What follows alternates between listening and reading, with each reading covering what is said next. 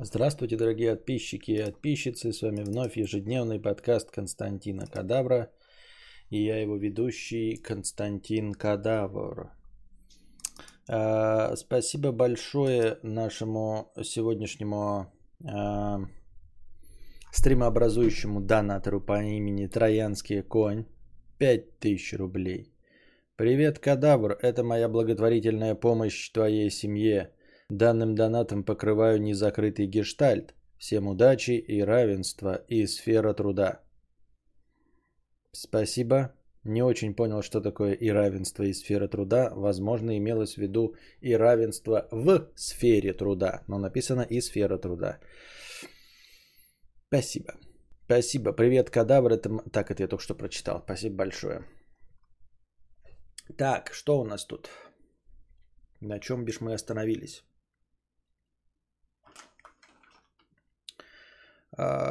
Субботний вечер, лихорадка.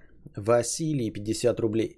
Раз мы говорим про общее бессмертие, то перспектива смерти, которая тебя подгоняет что-то делать, остается.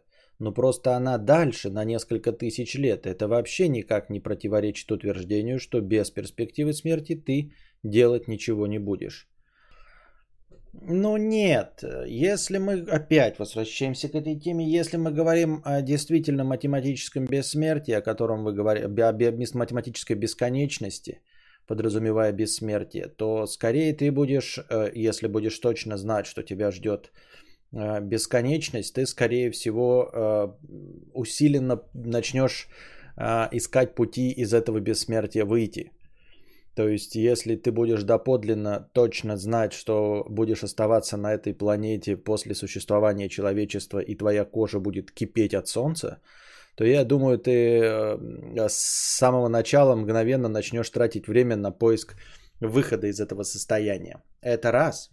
А во-вторых, что тебя заставит работать... Все равно ощущение смерти, просто продленное на несколько тысяч лет. Нет, это не то же самое. Одно дело, что я сейчас не пишу книгу, потому что у меня все равно где-то есть ощущение того, что я могу в любой момент сдохнуть, да, и сдохнуть довольно быстро. Никаких десятилетий, 20-летий, 50-летий прозябания на этой планете мне, возможно, не грозит, великовероятно, да. И я могу потерпеть и знать, что не реализовавшись, мне не так уж и много придется ждать. А если у тебя стоит перспектива проживания нескольких тысяч лет, как какому-нибудь горцу или вампиру, то опять-таки все равно включается та мотивация, о которой я говорил. То есть ты начинаешь что-то делать, потому что ты будешь жить эти тысячи лет в бедности и нищете. И поэтому ты в любом случае начнешь. Мне, зная, что меня ждет максимально перспектива лет 50, вот, не так уж и сложно подождать и ничего не делать. И просто посидеть и подождать, когда проплывет по реке мой труп. Тем более, что в современном мире он может поплыть очень скоро, в любой неожиданный момент. А вот если точно знать, что это произойдет через несколько тысяч лет, то придется, конечно, сразу прикладывать усилия. Потому что пиздец, как обидно жить и продолжать жить десятилетиями, столетиями, тысячелетиями в бедности. Вот, и у тебя, наоборот, имея бессмертие, которое я описал, у тебя включается новая мотивация от такого бессмертия избавиться. Потому что нахуй оно надо, такое бессмертие.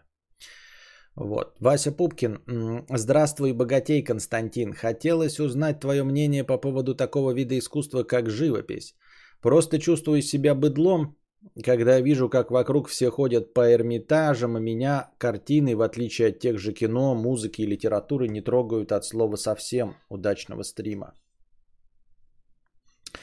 На самом деле, ну, я вообще не знаю, к чему ты там стремишься и что это за ценители большие картин. И те, кто ходит в музей, вот и я хожу в музей, и с удовольствием бы посещал Эрмитаж и Третьяковские галереи, не потому что я большой ценитель, и мне картины приносят больше удовольствия, чем кино или музыка, или горы. Просто, ну, ты не видишь картинки, которые тебе нравятся, и картинки, которые тебе не нравятся. Я не призываю тебя оценить какое-то современное искусство и фотографию писсуара. Нет. Под живопись уже понимаются довольно разнообразные виды картины. И уж тем более во всяких там Эрмитажах, Третьяковских галереях и прочих Луврах хранится по большей части признанное, скажем так, мейнстримовое искусство. Не нужно иметь 7 пядей во лбу, чтобы посмотреть на красивую картинку. На красивая картинка, и ты смотришь, и это красивая картинка. Только большие ценители могут наслаждаться картиной там часами одной. Для обычного человека достаточно просто увидеть эту картинку и сказать, это красивая картинка, и пойти дальше. Вот. И большинство музеев на это работает. И когда ты приходишь в музей, ты смотришь и ходишь по музею именно с этой целью. Посмотреть такой вот, красивая картинка, дальше. Не очень, не очень. Тебе во всех этих музеях может не нравиться вообще 99,96% картинки, и одна понравится. И это все равно тебя делает ценителем искусства. Потому что не бывает так, чтобы ты такой... Все картинки, вот все, что нарисовано, сфотографировано, изображено, полное говно. Нет. Если ты хотя бы насладился полсекунды одной картинкой, такой, блядь, ничего. Все. Это делает тебя уже ценителем на уровне абсолютно всех, кто ходит в Эрмитаж там, и любые другие галереи, за исключением прям конкретно ценителей и ученых. Просто твой масштаб ценительства будет отличаться. Кто-то может стоять возле каждой картинки по секунде, а ты только возле одной картинки секунду простоял. Кто-то может стоять у каждой картинки по 2 часа, кто-то может у половины картинок стоять под 15 секунд. Но это не отменяет того, что тебе просто какие-то картины нравятся, какие-то не нравятся. Поэтому, когда ты говоришь, что я чувствую себя быдлом, который не ходит в Эрмитаж, ты просто попробуй пойди и посмотри на картинки один раз. И все. И это тебя сделает таким же точности ценителем, как и всех остальных. Вот больше просто от искусства ничего не надо. От живописи. Она не должна тебя развлекать в течение многих-многих часов. То есть вообще поход в Эрмитаж, если ты будешь просто вот так вот поглядывать на картинки, это уже займет у тебя несколько часов. Вот. Никто не призывает тебя смотреть одну картину столько же, сколько ты смотришь кинофильм. Или уж тем более, сколько ты проходишь какую-нибудь игру или слушаешь музыку. Вот и все. Картины, они такие. Ну вот можешь наслаждаешься, если тебе очень сильно понравилось, ты можешь купить себе картину или репродукцию этой картины и повесить, если она тебе очень нравится. И время от времени она будет висеть у тебя, ты будешь мимо нее ходить, никогда на нее не смотреть, но она все равно радует глаз тем, что она висит у тебя на стене. Вот ты и ценитель, и все, и никакое не быдло. А те, кто действительно от этого отличаются по уровню, кто может там... оценивать мазки там и все остальное, их все равно пренебрежительно мало. И на них ты не смотри. Те люди, которые создают толпу в музеях, это не такие ценители. Это такие ценители, как ты и я, которые могут сказать, красивая картинка, некрасивая картинка и более ничего. Предводитель белгородских индейцев 50 рублей с покрытием комиссии. Спасибо. Почему Духича называют Дуничем? Это какой-то локальный мем, я спать не могу. Да, это какой-то локальный мем. Пам-пам-пам-пам. Ник матерного содержания с покрытием комиссии 50 рублей. Костя, привет. Подскажи, пожалуйста, как избавиться от чувства неизбежной смерти, которая меня настигнет? В последнее время не могу не думать об этом. Так страшно, что когда-нибудь умру, и мысли о... Это как сон, тебе будет пофиг, не помогают. Так погано на душе, не могу не думать о пустоте после смерти. Никак не избавиться. Никак не избавиться. Я точности так же об этом постоянно думаю, просто иногда чуть посильнее накрывает, когда ты вот сидишь и моментами просто довольно глубоко погружаешься в эту мысль. Но в целом я себя тоже не обманываю, что это будет как сон или мне будет пофиг. Нет. Это все равно пиздец как страшно. Дико страшно, что в конечном итоге тебя ждет конец. И страшно, что конец ждет близких и любимых тебе людей. И, возможно, в этот момент ты будешь жить и страдать, понимая, что вот они закончили свое мирское существование. И да, с этим невозможно никак бороться. Это, наверное, особенность нашего мозга, это особенность нашего сознания, это то, что делает нас людьми. Больше, как я понимаю, никто из животных не осознает своей смертности, только человек. Вот, и да никого не успокаивает фраза «это как сон, тебе будет пофиг», ну, за исключением совсем уж будьте здрасте. Не знаю, как вы к этому относитесь, но я постоянно думаю о том, что я умру.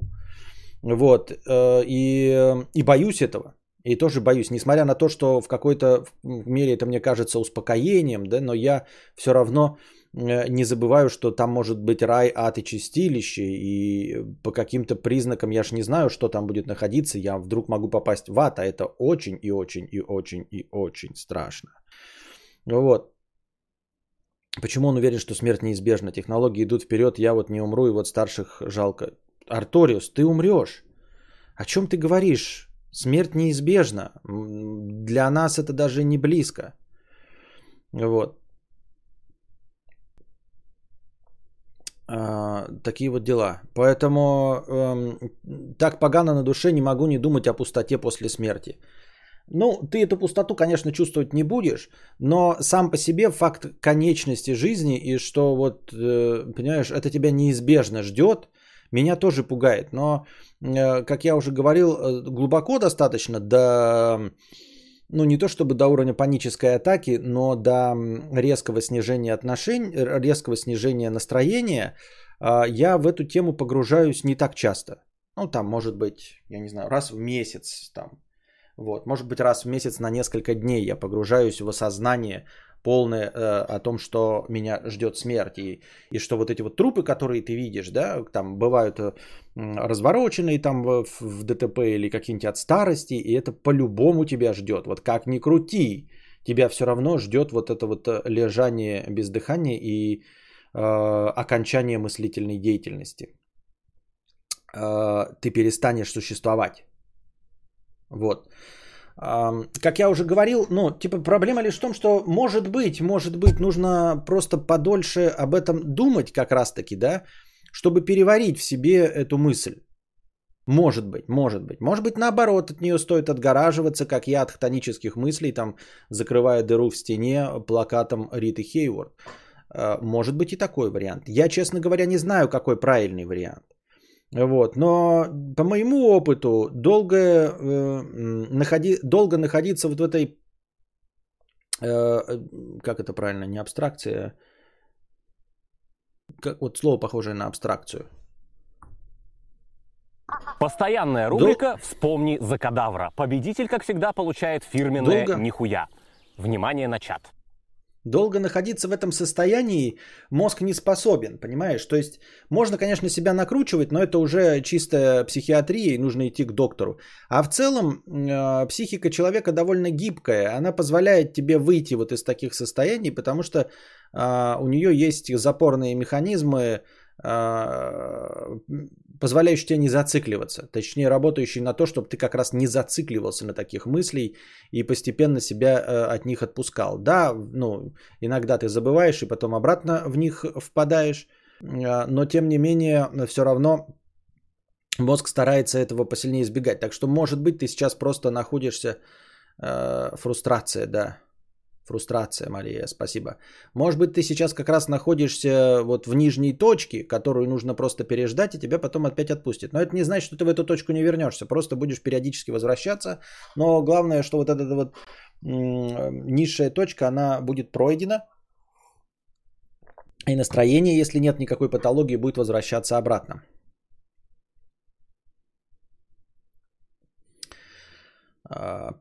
Константин Кадавр, да, я не зеленый и не стану им, если надо обеспечить, то не надо обеспечить. Да, в донате была опечатка. Понятно, спасибо, Троянский конь. Мне вот грустно из-за своей смертности, из-за того, что кот не осознает своей смертности. Ну да, к этому есть, конечно, какая-то зависть. Захожу на стрим, а тут Арториус, ты умрешь. Да все умрут. Интересно, какие технологии помогут избежать смерти? Я не знаю, что он имеет. Ну, скорее всего, да, но я верю, что, может быть, что-нибудь да изобретут. Откуда нам знать-то? Можно сказать, это заменяет веру в загробную жизнь. Ну, может быть, тебе и заменяет, но мне не заменяет. Я не верю в технологии человечества и в скорость их развития настолько, что мы можем обрести хотя бы какое-нибудь цифровое бессмертие. Ну, имеется в виду, что мы сможем перенести сознание... достаточно точно, возможно, в какой-то суперкомпьютер, И в этом суперкомпьютере мы будем полностью помнить свою жизнь целиком, и это будет точнейший слепок нас самих. Может быть, таким образом. Может быть, клонирование тоже с перенесением сознания, потому что клонирование без перенесения сознания, оно и сейчас возможно, и оно и нахуй надо, это не продолжение нашей жизни. Философские доктрины о бесконечности жизни подразумевают, я не знаю, продолжение твоего генома в детях. Вот, Дюна говорит о том, что есть, фантастическое произведение, я имею в виду, работает над тем, чтобы обращаться к своей генетической памяти и вспоминать полностью все то, что видели твои предки. То есть ты являешься личностью, надбавляющейся над личностью, нарастающей на ней, и таким образом бессмертен там первый Чингисхан, от которого ты пошел. И опыт его позволяет принимать тебе новые решения. Но это все философские доктрины. И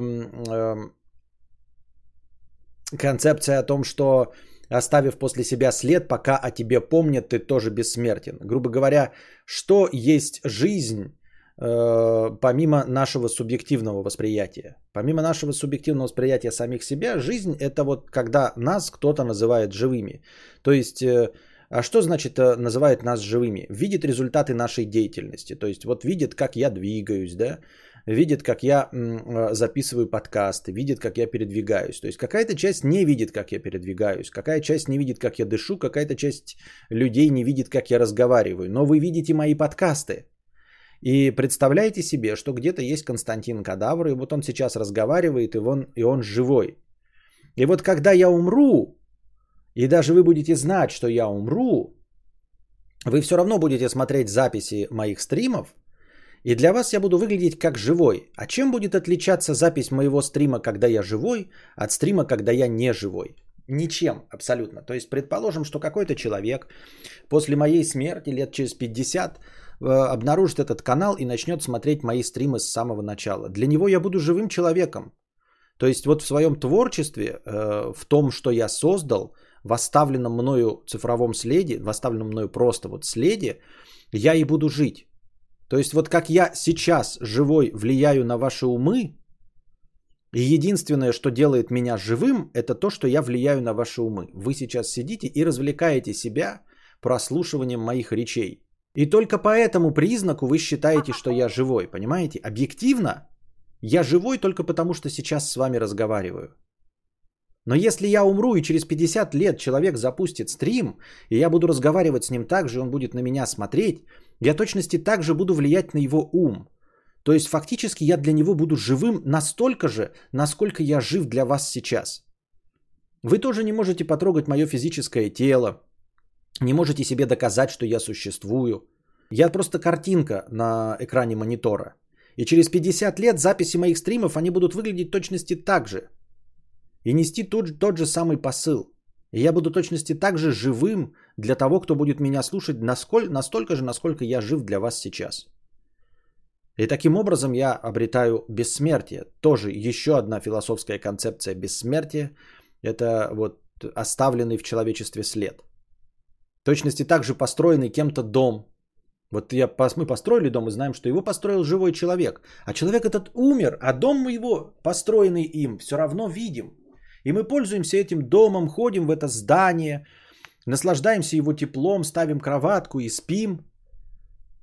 И наслаждаемся этим домом, когда он уже мертв, настолько же, насколько наслаждались этим домом, когда он был жив. Мы наслаждаемся результатом его труда.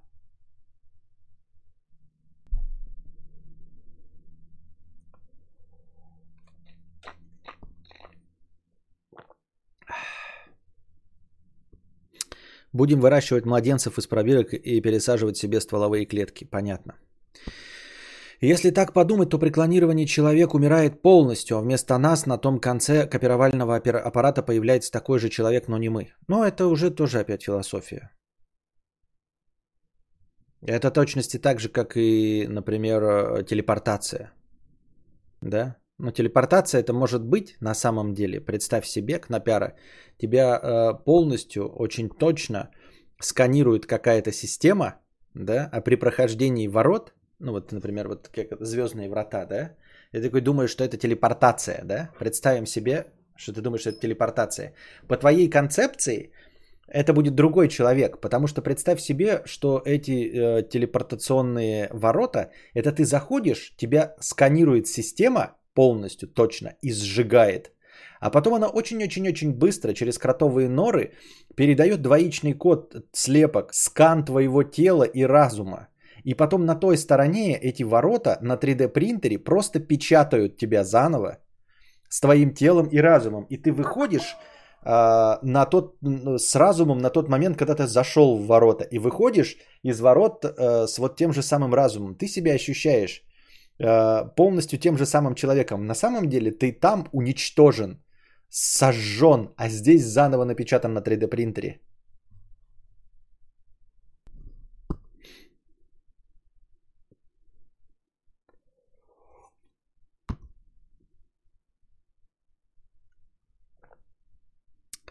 А не кажется ли тебе такое неверие в человечество каким-то противопоставлением самому себе? Ну, типа, мы как вид должны позитивно смотреть на себя. Нет, не кажется, потому что я не верю в человечество, я смотрю на то, что есть. Я не пессимист, ребята, я реалист. Прямо сейчас ничего нет. Нет никаких потуг, нет никаких надежд, нет никакого прогноза позитивного на то, что мы хоть что-то сделаем в этом направлении. Ничего подобного, рандом байтс. Ну, то есть, сейчас люди умирают. Почему я не умру? Сейчас никто разум не переносит. Почему я перенесу?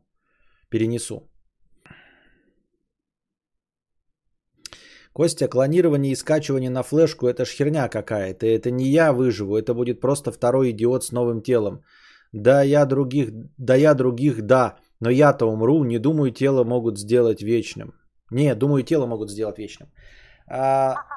Ну, посмотрим, я не знаю, я вам говорю про то, что вы не узнаете. Как в фильме «Шестой день» с Арнольдом Брауншмайгером. Вот. Узнать о том, что ты на самом деле клон, можно только посмотрев на свое внутреннее веко и обнаружив там татуировку с числом. И это число будет обозначать, какой вы по счету клон. То есть, когда ты выйдешь из портала, ты не будешь знать, что ты клон. Потому что память твоя будет на момент входа в этот портал. Все верно, Константин, только через лет 50 может так статься, что и человечество не станет. Может. Может. Все что угодно может. Кадавр, ты смотришь наши комментарии спустя 50 лет, мы уже мертвы.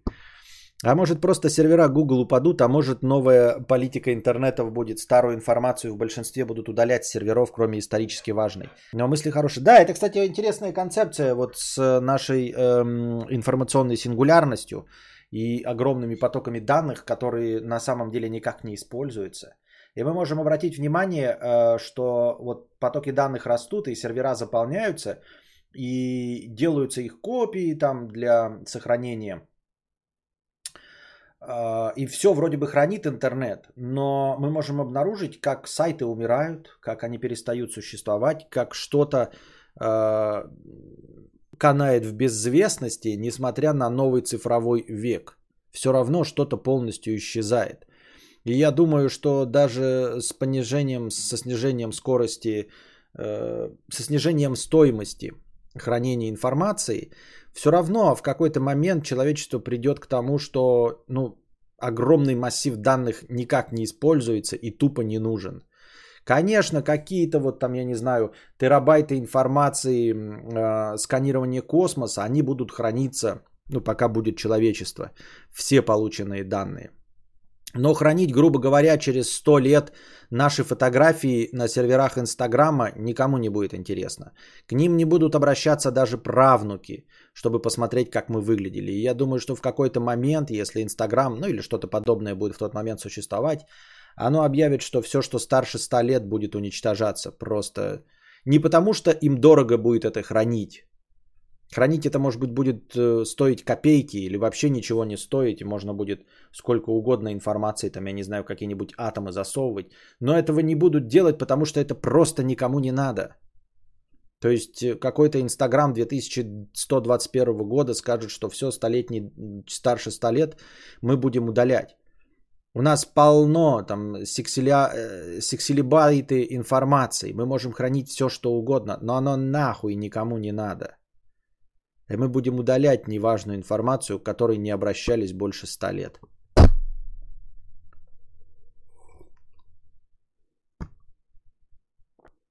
Костя, в Гиперионе Дэна Симмонса так и было, но там не телепорт, а корабли слишком быстрые, и экипаж размазывает по каюте, а потом заново оживляют.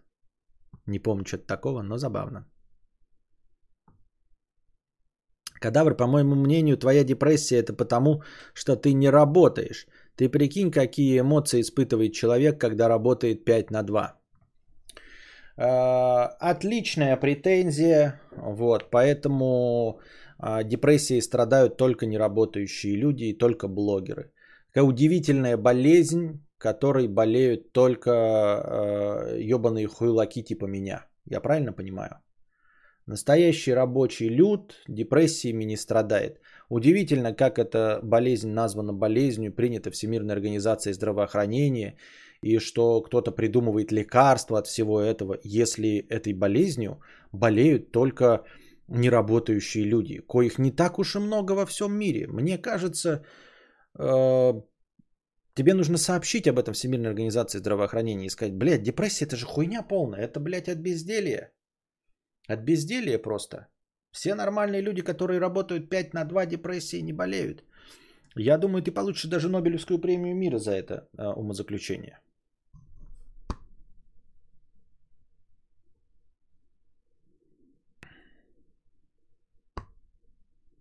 Так если копия полная, то это я. Просто тело уничтожили и все. Я считаю тоже так же, Роберт. Но вот это разные взгляды. Я считаю, что ты тот же самый. Исходя из сказанного про телепортацию и клонирование, тот ли я человек, что уснул вчера? Да.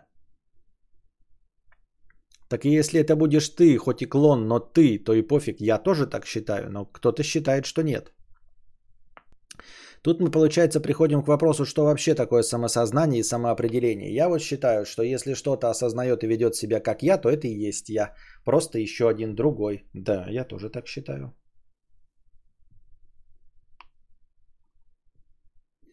Бля, нахуя удалять? Можно будет родословную вести. Ты шо, и прадедушку посмотреть. А нахуя? Вот тебе, я не знаю, тебе, Роберт Смолевский, это интересно? Там же не скажут, что всем. Там скажут, если вы обращаетесь к Инстаграму столетней давности, то он будет существовать. А если к нему 100 лет не обращались, то его можно будет удалять.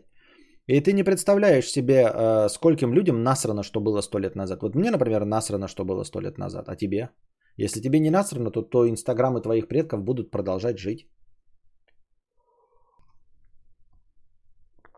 Так, если другой, то это уже не ты. С момента клонирования и телепортации вы не будете единым целым. Ваши действия будут отличаться, а значит и вы не будете являться единым целым.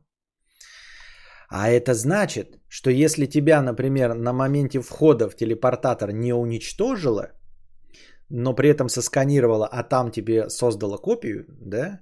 И получаются две копии тебя с одинаковым сознанием на момент входа в телепорт. Только один остался на точке входа, а другой на точке выхода. И тогда такой вопрос. А кто взял на себя функцию Бога? То есть тот, кто будет там, вторая копия, это же будет созданный человек. А человека создал Бог. Людей, жизнь и сознание имеет право создавать только Бог. Это... этическая проблема. А если мы создаем людей просто так в телепортаторе, то кто мы? Если мы, по сути дела, создаем себе подобных. Вот в тот момент, когда мы создадим телепорт, и ты нажмешь, войдешь в этот телепорт и выйдешь из него, сосканировав себя и создав свою полную копию. Кто в этот момент ты будешь? Формально ты создал еще одного человека по своему образу и подобию. Ты еретик.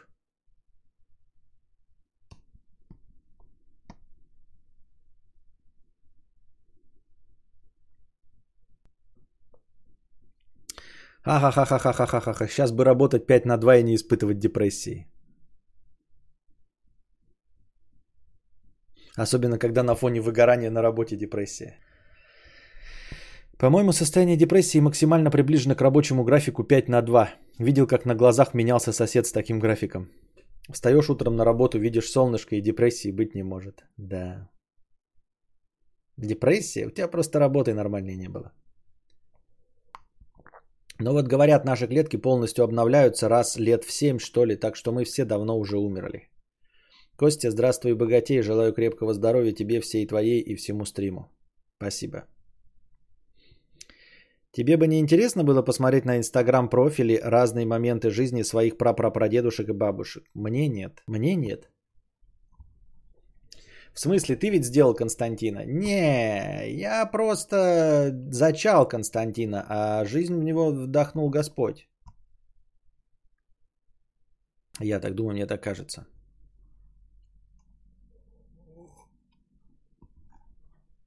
Средний класс 900. А, блин, был 997-рублевый донат, а я лошара не по очереди его прочитал. Извини меня, пожалуйста, средний класс с покрытием комиссии. Что-то я лоханулся. Я, главное, видел этот донат, и его все нормально, а почему-то, извините, пожалуйста, облажался.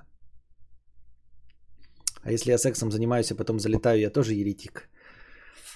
Нет, как я уже сказал, Господь вдыхает жизнь в человека. Но ты все равно еретик.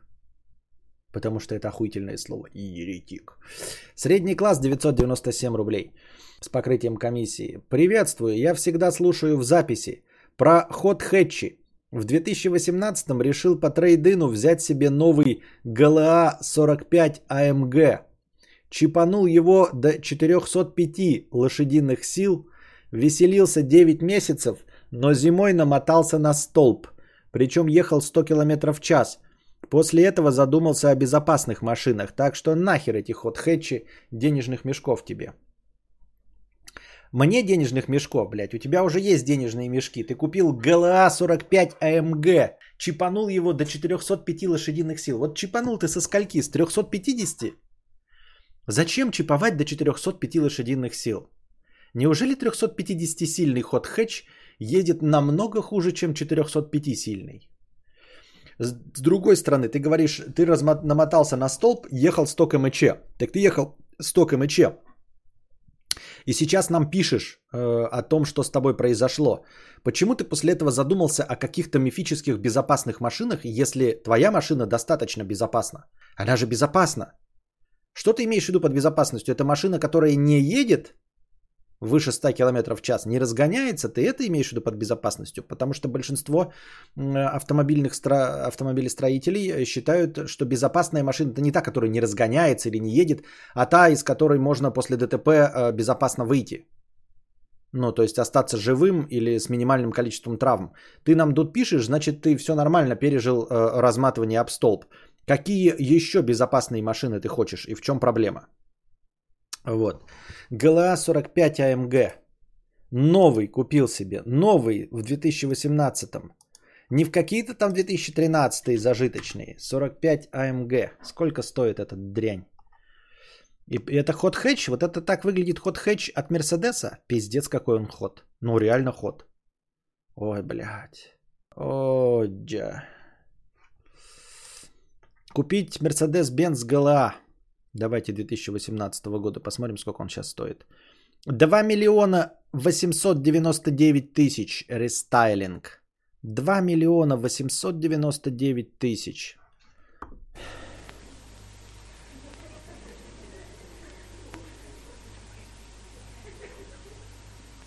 Сумасшедшие деньги. Блять, какой красивый, а.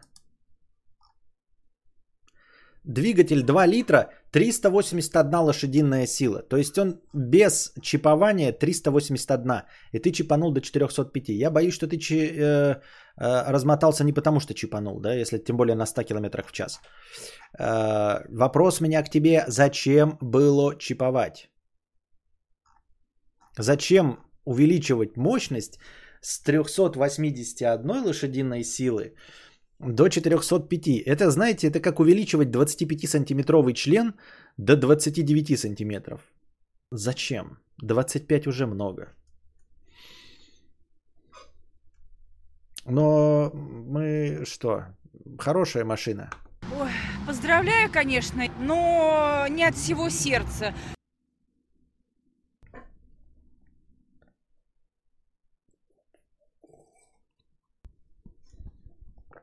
Константин, как думаете, насколько бы шагнула наука, медицина и технология, если бы эксперименты на людях были этичны? Просто перескочив этап, когда мы что-то 10 лет тестируем на животных. Я не думаю, это не моя этическая проблема и не моя этическая задача. Не хочу об этом думать. Если бы я писал об этом книжку, можно было бы еще придумывать какие-то варианты. А так, сходу, не знаю, понятия не имею. Над этой теоретической задачей я не работал. Только что слышала в прошлом стриме мудреца, что он уже больше 5 дней пьет таблетки. Захожу сюда, а тут оказывается Господь в Костю младшего жизнь вдохнул. Хорошие таблетки. Это не ход хэтча, а мини-кроссовер, если добавить 5 копеек.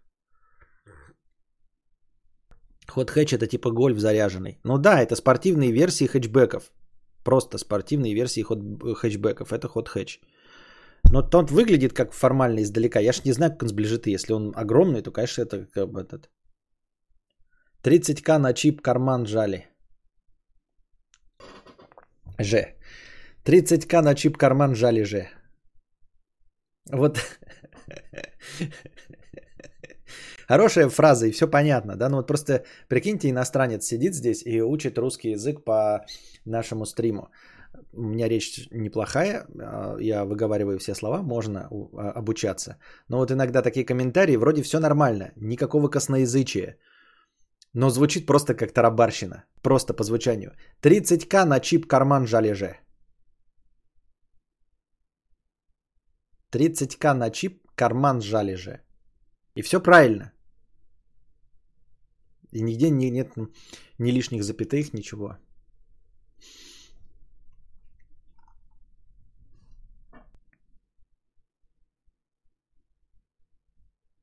Жаль и же.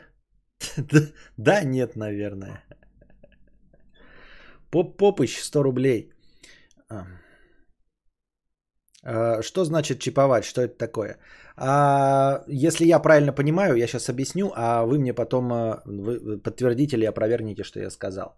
Значит, на заводах для определенных рынков заглушают моторы, просто цифровым программированием. Ну, то есть, понятное дело, что все сейчас управляется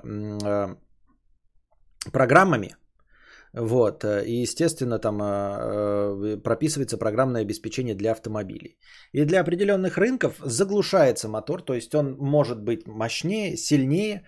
Но цифровым методом заглушаются там всякие впрыски, еще что-то. Да, ну вот как-то просто ставятся заведомо пониженные настройки, чтобы двигатель и любые внутренние системы работали стабильнее. То есть двигатель может на пиковой своей мощности выдавать какие-то там лошадиные силы, но для того, чтобы он прослужил дольше, вот, для того, чтобы меньше ему требовалось ремонта, в программном обеспечении прописывают меньшую мощность. Вот. На некоторых рынках, по-моему, где-то вот в Саудовских Аравиях и все прочее, можно покупать там официально вот эти программные обеспечения для... Ну, то есть там продаются машины сразу же с раскрытым полностью потенциалом, потому что им там денег не жалко или я не знаю по каким другим причинам. И вот ты можешь просто перепрограммировать свою машину, переписать туда прошивку от какой-нибудь Саудовской Аравии, где эти двигатели не зажаты по мощности, то есть работают на полную катушку. Соответственно, снижается их ресурс. Так я это понимаю. Вот, Арториас пишет, заглушают до 249 лошадиных сил для налогов. Ну, то есть, в зависимости от региона и в зависимости от того, где что, вот у нас до 250 сил считается, видимо, меньший налог, да, там какой-то еще налоги на роскошь, и в каждом отдельном регионе или стране бывают разные требования ко всему этому. И для того, чтобы снизить цену, она там значительно начинает потом вырастать, становится предметом роскоши или гораздо больше налог, прям существеннее, то можно не делать просто автомобили с разными двигателями, да, а выпускать автомобиль с одним двигателем, но для рынка Германии, где налог там будет просто непомерный, можно заглушить этот мотор до 249, например, лошадиных сил, и тогда налог у тебя будет маленький, а ты не делаешь новый автомобиль, ты просто программное обеспечение переписываешь. А зачем так делать? Нельзя создавать просто двигатель с меньшей мощностью или специально так делают? Так а зачем создавать двигатель с меньшей мощностью? У тебя есть конвейер. Ты построил тачку максимально эффективную. Нахуя для нее строить новые двигатели? Чтобы что? В чем прикол? Понимаешь? И так строятся машины там с какими-нибудь тремя двигателями. Тремя вариантами. Все равно делаются, да? Но вариантов законодательства для разных регионов их просто жопой жуй. Где-то там такие выбросы нужно снизить, и они для снижения выбросов. Где-то большие налоги за лошадиные силы, где-то еще что-то пятое, десятое, понимаешь? И вот в этих трех двигателях одинаковых можно получить миллион разных вариантов мощности. Ну, сколько угодно. Вот, и покупая машину, ты можешь ее незаконным образом перепрограммировать, просто выкрутить все настройки по максимуму, чтобы двигатель работал на полную катушку. Но таким образом ты, естественно, как и в любой работе на полную катушку, снижаешь ресурс. И, естественно, снимаешь с гарантии. Вот еще что, ты теряешь гарантию. То есть, если ты покупаешь 381-сильный Mercedes GLA, там какой-то 5-10, вот, то ты на стоковом ездишь, он прекрасен, да, но потом у тебя что-то ломается, и ты приезжаешь, и он у тебя на гарантии. А это как сорванные шильдики, знаешь, внутри компа, которые тебе собрали в какой-то конторе, там в ДНС. И перепрограммирование, то есть вот чипование, это снимает с тебя гарантию. То есть ты чиповал, иди в хуй с гарантией.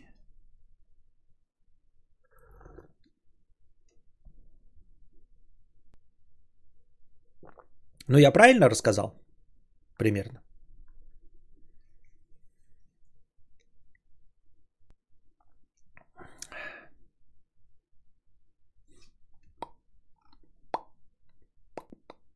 Блять, ну все-таки это GLA 45 AMG охуительный, да? Я посмотрел, красивый, ебать.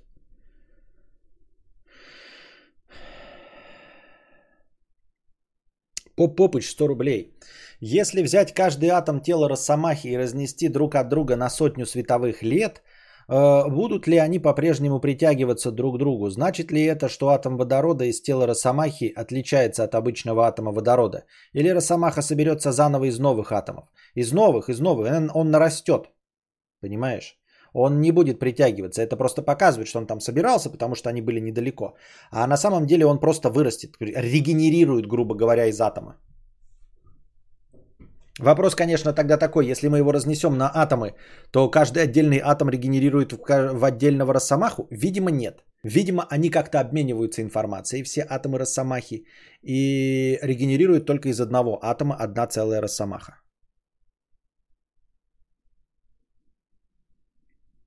Костя, а что думаешь о тачках, которые идут в максимальной комплектации, но функции доступны как сервис по оплате? Ты бы такой купил? Я бы такой купил, да.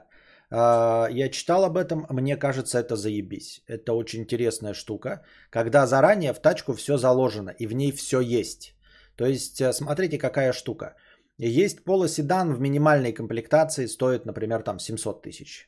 И есть в максимальной комплектации, он стоит 1 300 000.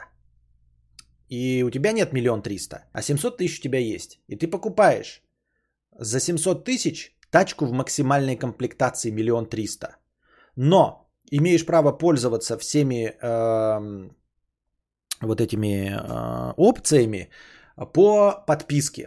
И мне кажется, это целесообразно. Даже если подписка будет стоить на определенные опции там дороговато, и ты поймешь, что за 3 года мог бы или за 2 года окупить все это, ты все равно можешь, например, пользоваться печкой только зимой, кондиционером только летом и только действительно, когда жарко. Не платить этот 1 300 000, а реально заплатить как за пустую комплектацию, а покупать только то, что тебе надо и только когда тебе надо. Подогрев руля тебе нужен вот, ну, всего лишь там, я не знаю, 4 месяца, там, ой, 2 месяца в году. А может быть, ты такой попользовался, ну, что-то нахуй не надо, не стал платить подписку. Вот. пока у тебя есть навес, например, да, ты не пользуешься подогревом стекла. А как нет навеса, поехал куда-то, ты включил подогрев стекла, а заплатил при этом 700 тысяч. Из какие угодно захотел опции, те и включил по подписке и попользовался ровно столько, сколько тебе нужно. Мне кажется, это прекрасная идея.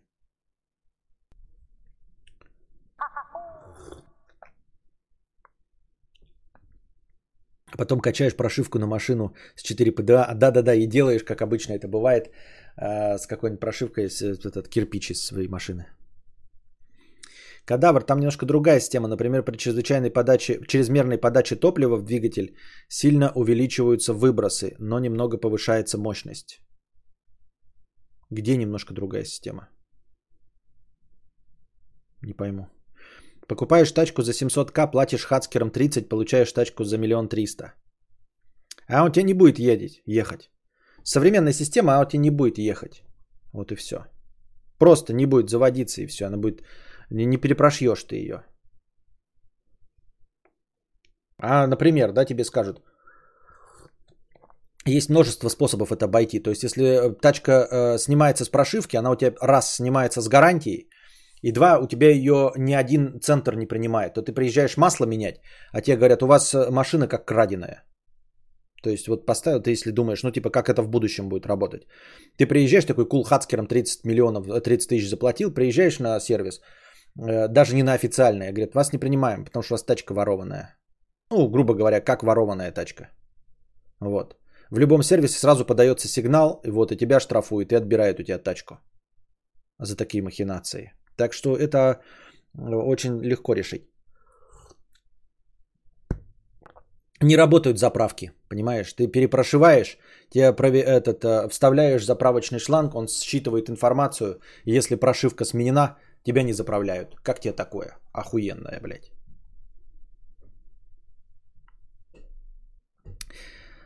Тима Цыкин, что ты пишешь? Как это противоречит тому, что я сказал? Как это противоречит тому, что я сказал, Тима Цыкин? Вот что противоречит тому, что я сказал? Зачем нужны твои технические детали? Как это противоречит тому, что я сказал? Вот ты же врешь, ты пишешь немножко другая система. Там не немножко другая система. То, что я сказал. Я не говорил ни про систему впрыска, ничего не говорил. Ты просто сидишь и врешь. Там какая-то другая система. Какая другая система? Я ни про какую систему не говорил. Ты пишешь мне, что я немножко, что там немножко... Какая другая? Я вообще нихуя про впрыск не говорил.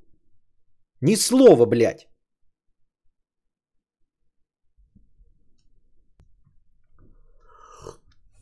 Ты начинаешь рассказывать про технические детали какие-то. Я сказал, снижают мощность при помощи прошивки. Все. При помощи программного обеспечения снижают мощность. Все, что ты написал, как этому противоречит? Вот как это противоречит тому, что ты написал? Что при помощи программного обеспечения заглушают мощность двигателя. Что здесь неверно?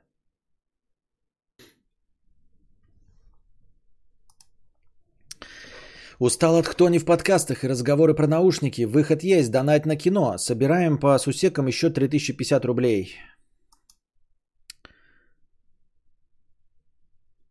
Перепрошиваешь тачку, печка включается навсегда на максимум. Да-да-да, еще жрет бенз. А! Так.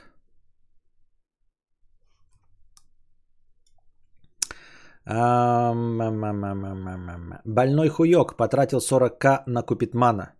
55 рублей 55 копеек. Смотрю тебя около года, не более. В твоей телеге я активный писака. Списались тут с одной красивой особой, тут без имен она твоя зрительница. Слово за слово, решили встретиться, прогулки, кофе, поплавали в лодке. И вот секс. Сейчас мы в ЧС, а я лечу... Сейчас мы в ЧС, а я лечу хуй. И ладно б в постели была норм, а то как некрофил. С ПС Костя. Ну зачем ты это все? Вот, ну, может ты и врешь, во-первых, да, раз. Во-вторых, зачем разносить какие-то... Ну, я и так не понял, о чем идет речь, но в целом, да, вдруг кто-нибудь что-нибудь догадался. Зачем об этом говорить? Ну, ты как бы Вы занимались незащищенным сексом. Ты занимался незащищенным сексом. Получил себе какие-то эти болячки на хуёк, да? Все было по обоюдному согласию. Какая печаль до того, что ты кадаврианец, а она кадаврианка. Вы могли точности так же встретиться в Тиндере или в кафе. Где-нибудь, правильно? Ну, то есть, ребята, предохраняйтесь. Вот, и все. Выбирайте себе партнеров. Тщательнее, наверное, да? Я, видимо, волоски не до конца смыл, блядь, чешется. Видимо, не до конца.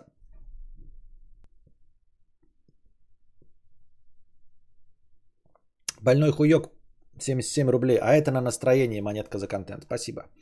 Ну, в общем, я имею в виду, ребята, ну, обкакались. Ну, в смысле, неудачные были у вас отношения. Короткие, краткосрочные или долгосрочные. Ну, заболели. Ну, и что? Ну, лечимся и все. Живем дальше. Ничего страшного. Дело-то житейское. Ясно. Реклама чата кадаврианцев. Ага. Укрэкономист 50 рублей. Сегодня брал iPhone, была вся сумма, но мой банк в этом магазине дает кредит на год под 0%, а инфляция у нас в стране 9%. В такой ситуации нужно быть дураком, чтобы не взять в кредит. Всегда в любой момент времени, когда вам предлагают кредит ниже инфляции, берите. Я просто боюсь, что нужно, ну, не просто быть экономистом, нужно внимательно смотреть. Там могут быть скрытые платежи. Процентов-то может быть 0, но ты будешь платить, например, оплачивая этот кредит, каждый раз, как это называется, комиссию банку, да, какую-то будешь платить. Плюс ты будешь платить страховые взносы, если тебя заставили страховку взять. То есть нельзя рекомендовать такой способ всем. Если ты прожженный, конечно, ханыга, то ты, естественно, и от страховки откажешься, блядь, еще там какие-то хитровыебанные выкрутасы придумаешь. Но нельзя это советовать простому обывателю, который к этому не готов и тоже подумает, что 0% это все хорошо. Да, действительно, стоимость кредита 0%, но скрытые платежи, это страховка, и этот человек об этом не подумает и не откажется от страховки. Ну, есть там варианты, знаете, страховку получить, потом пойти от нее отказаться, вот это все. Так что прошаренные люди этим занимаются, но нельзя сказать, что это универсальный совет. Так что будьте внимательны.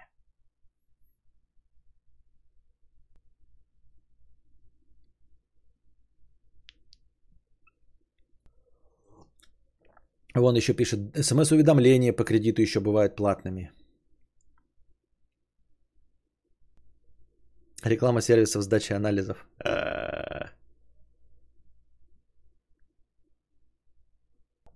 Фрити Икс пишет, я не понял, кадаврианцы что, сексом занимают? Не, это вранье. Это выдуманный текст, во-первых. Во-вторых, рекламный. СММ. Это я СММщика нанял, который рекламирует мой чат. Мой чат-подкаст. Костя, таблеточки работают? Пока нет никакой уверенности в этом.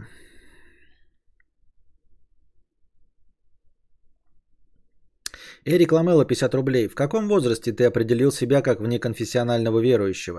И произошло ли с того момента какое-то развитие по части твоих взглядов на то, что есть Бог? Или ничего нового ты не придумал про него и ничего нового не понял?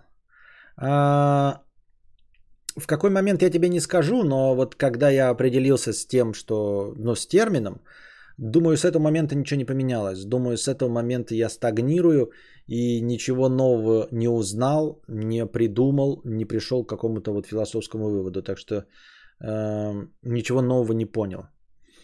Но, возможно, это потому, что сама по себе концепция довольно гибкая. То есть, по идее, любая новая мысль, она сразу легко и просто встраивается в эту концепцию. То есть, я себе что-то придумываю, на самом деле новое, но это новое никак не противоречит исходной концепции, поэтому ее не нужно апгрейдить.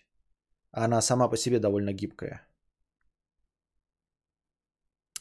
Константин Кадавр. Как работает нормальная перепрошивка машины? Заполняешь машину в сервис, ее ставят на стенд, разгоняют, по стенду смотрят разгон, момент, а потом подбирают прошивку под данные. Почему так? А почему так? А что? Не понял. А нет, что ли, просто вот ты приехал, тут у меня официально тачка GLE, там, да, 45 МЦ, и типа они же знают, какая там прошивка, и знают, ты такой говоришь, ну, сделайте 405, у них такая прошивка, 405, они хуяк, и все. Для чего машину разгонять, что? Потому что, судя по тому, как ты описываешь, такое ощущение, как будто они при тебе пишут настройки. А это прям как-то очень не очень.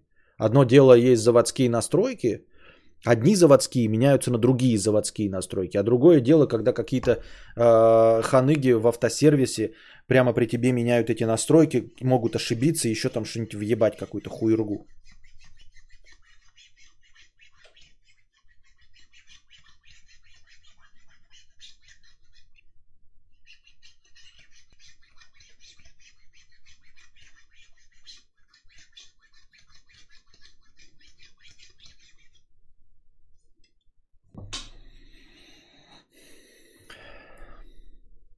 Кадаврианец, 300 рублей, мини-простыня. Нас просто не стоит от 500 рублей, но раз уж она мини. Биопроблемы. Как люди находят себе партнеров? Я повсюду вижу пары и не могу понять, как сделать так же. Мне 30 лет, и у меня никогда не было отношений. А у большинства к этому времени целая вереница из бывших. Как вообще можно привлечь женщину на долгий срок? Почему у всех вокруг это получается, а я даже не предпринимаю попыток? Очевидно, что это несложно, но я даже не знаю, с какой стороны к этому подступиться. В какой-то момент я подумал, что мне это просто не нужно, и я человек с другим складом ума, но тогда почему, когда я вижу на улице пару, то чувствую печаль, смешанную с тревогой и завистью? Чат, Константин, подскажите, что вы делали в такой ситуации? Я твою ситуацию сразу же проецирую на свое писательство и не могу на это ответить. Почему я не пишу книгу? Почему я пугаюсь, почему я не могу начать, почему я так же, как и ты, не знаю, с какой стороны подступиться. Я ведь умею нажимать на клавиатуре буквы, я знаю русский язык. То есть я мог бы написать плохую книгу, ну просто написать ее. Она могла быть полным дерьмом, но я не могу подступиться, я не могу ее написать, а ты меня спрашиваешь. И я в точности так же не могу тебе сказать, как подступиться и как начать, и почему ты этого не делаешь. Вот, а насчет того, что ты подумал, что тебе это не надо, но как, тогда почему ты видишь на улице и чувствуешь смешанную тревогу, печаль, смешанную с тревогой и завистью, это потому что на тебя общество давит, потому что на тебя давят средства массовой информации и современный развлекательный контент. Но не то чтобы не бойся, это так будет продолжаться еще долго, но все движется к тому, что на этом не будет сосредотачиваться вся жизнь людей. Постепенно будут проявляться и художественные произведения, где трение письками не будет основной задачей героев. Вот, и они будут решать совершенно какие-то другие проблемы. Сейчас мы просто находимся на начальной стадии. Когда-нибудь вымрут все те родственники, которые напоминают тебе о тикающих часиках, ноют о том, что хотят понянчить внуков. А сейчас, вот прямо сейчас, все это на тебя давит, потому что тебе везде показывают, что это вот такая норма. Ты включаешь телевизор, там вроде бы новости, а потом, блядь, реклама ебаного майонеза, и там все равно пары, и все равно какие-то дети, блядь. Вот, ты начинаешь смотреть Дюну, там, блядь, Шайхулуд. Там, блядь, Бене Гессерит, там Гильдия навигаторы, меланж. И подишь ты, блядь, он все равно идет и чани ебет. Или кого он там, принцессу и рулан на шпагу натягивает. Все равно, блядь, все к ебле сводится. И это просто на тебя вот так вот давит. Это влияние общества и все. Никаких так-то объективных причин этого желать нет. Каждый мотор по-разному работает, плюс-минус, все зависит, зависит начиная от обкатки и эксплуатации. Корректировки в прошивку вносятся, потом снимаются результаты повторно, пока не будет оптимальной работы. О, блядь, нахуй надо! Никогда не буду прошивать, блядь. Сколько бы денег у меня не было, если надо будет мощную, я лучше буду покупать стоковый мощный, чем заниматься вот такой. Это, блядь, ты серьезно? Кто там еще говорил высший сапежук? Это серьезно, блядь? Согласно данным, подбирается прошивка. Так работают нормальные сервисы по прошивке. Все остальные дяди Васи... Все дяди Васи. Вы не понимаете, что в сервисах все дяди Васи. Серьезно, блядь, вот так оно работает? То есть это ты не заводскую на заводскую меняешь, а ты приходишь, и там какие-то ебаные черти, блядь, что-то замеряют? Серьезно? И вы доверяете этим ебаным, людям? Вы доверяете людям, которые даже не работают на этих заводах? Не сидят на зарплате и на контрактах? Никогда не буду прошивать. Это же пиздец, безумие. Серьезно, ты приходишь... Я прихожу вот к людям, которые мне не прикрутили колесо, и они там, значит, блядь, на приборщиках что-то проверяют, а потом подкручивают. Серьезно, блядь? Вот так вот это делается? Да вы что, гоните? Кто вообще в здравом уме чипуется тогда? Кому в голову может прийти такое? Приходить к колхозникам, блядь, чтобы колхозники тебе подкручивали мощность мотора. Вот так вот это на подкруточке, блядь, такой померил, блядь, Вы чё, блядь? Ебануться! Это и есть чиповка? Я просто, когда смотрел в интернетах, я такой думал, типа, говорит человек, мне чиповали, и у меня теперь, блядь, арабский язык. Сколько в этих, как его... в ТикТоке видосов, типа, купил себе, типа, чиповал тачку на арабскую прошивку. И там начинается, с Аллаху Акбар приветствие автомобиля. Я думал, ты, типа, ставишь просто прошивку с германскую, меняешь на прошивку Саудовской Аравии. И я такой еще с этим, окей, одна заводская прошивка на другую заводскую прошивку, автомобиль один и тот же. А вы говорите, блядь, что ты приходишь, и там, и вы называете нормальные сервисы. Сервисы вообще не могут быть нормальными, блядь. Почитайте книжку 50-го года, блядь, «Дзен или искусство ухода за мотоциклом». Там человек приезжал на мотоцикле BMW, блядь, и ему двигатель прикручивали на одну гайку вместо 4, блядь. Это в книге, в художественной написано. Самые известные книги про мотоциклы «Дзен или искусство ухода за мотоциклом». И там к выводу автор приходит, что в любом сервисе конченые. Это в 50-х годах в США. И вы хотите сказать, что вы в России приходите в сервис, и там стоит какой-то молодой 22-летний хуй из ПТУ, подключает какие-то, блядь, проводки, ставит вашу машину, крутит, а потом, блядь, в клавиатуре вводит новые данные. И вы такие, нихуя, блядь, 30 000 на, возьми. Вы чё, блядь? Ебала-лала. Нихуя себе. И это вообще называется услугой? Кто-то этим пользуется, блядь. Я просто... Это же уму непостижимо. Это как будто бы, знаете... Блядь, ребята, у меня... Сахарный диабет. И мне нужно колоть инсулин. И вот как я себе это представляю. Ты приходишь, а там сидит, блядь, в робе чувак, да? У нас, блядь, супер AMG, значит, сервис. И там сидит какой-то 22-летний хуй, который вчера, блядь, недопоебался, покурил соли, блядь. Я ему говорю, отмерь мне, пожалуйста, нужное мне количество этого... Что там колят сахарные диабетики? Инсулина. Серьезно? Я, блядь, доверяю какому-то, блядь, хую? Чтобы он замерил количество инсулина, который я буду себе колоть. Я что, сяду в машину, в которой, блядь, я... Серьезно, блядь? Да это же уму непостижимо, блядь. Охуеть. Да я никогда в машину не сяду, в которой, блядь, подкручивали мощность. Отечественные сервисмены. То есть... Человек говорит с вами на русском языке, с вами на одном.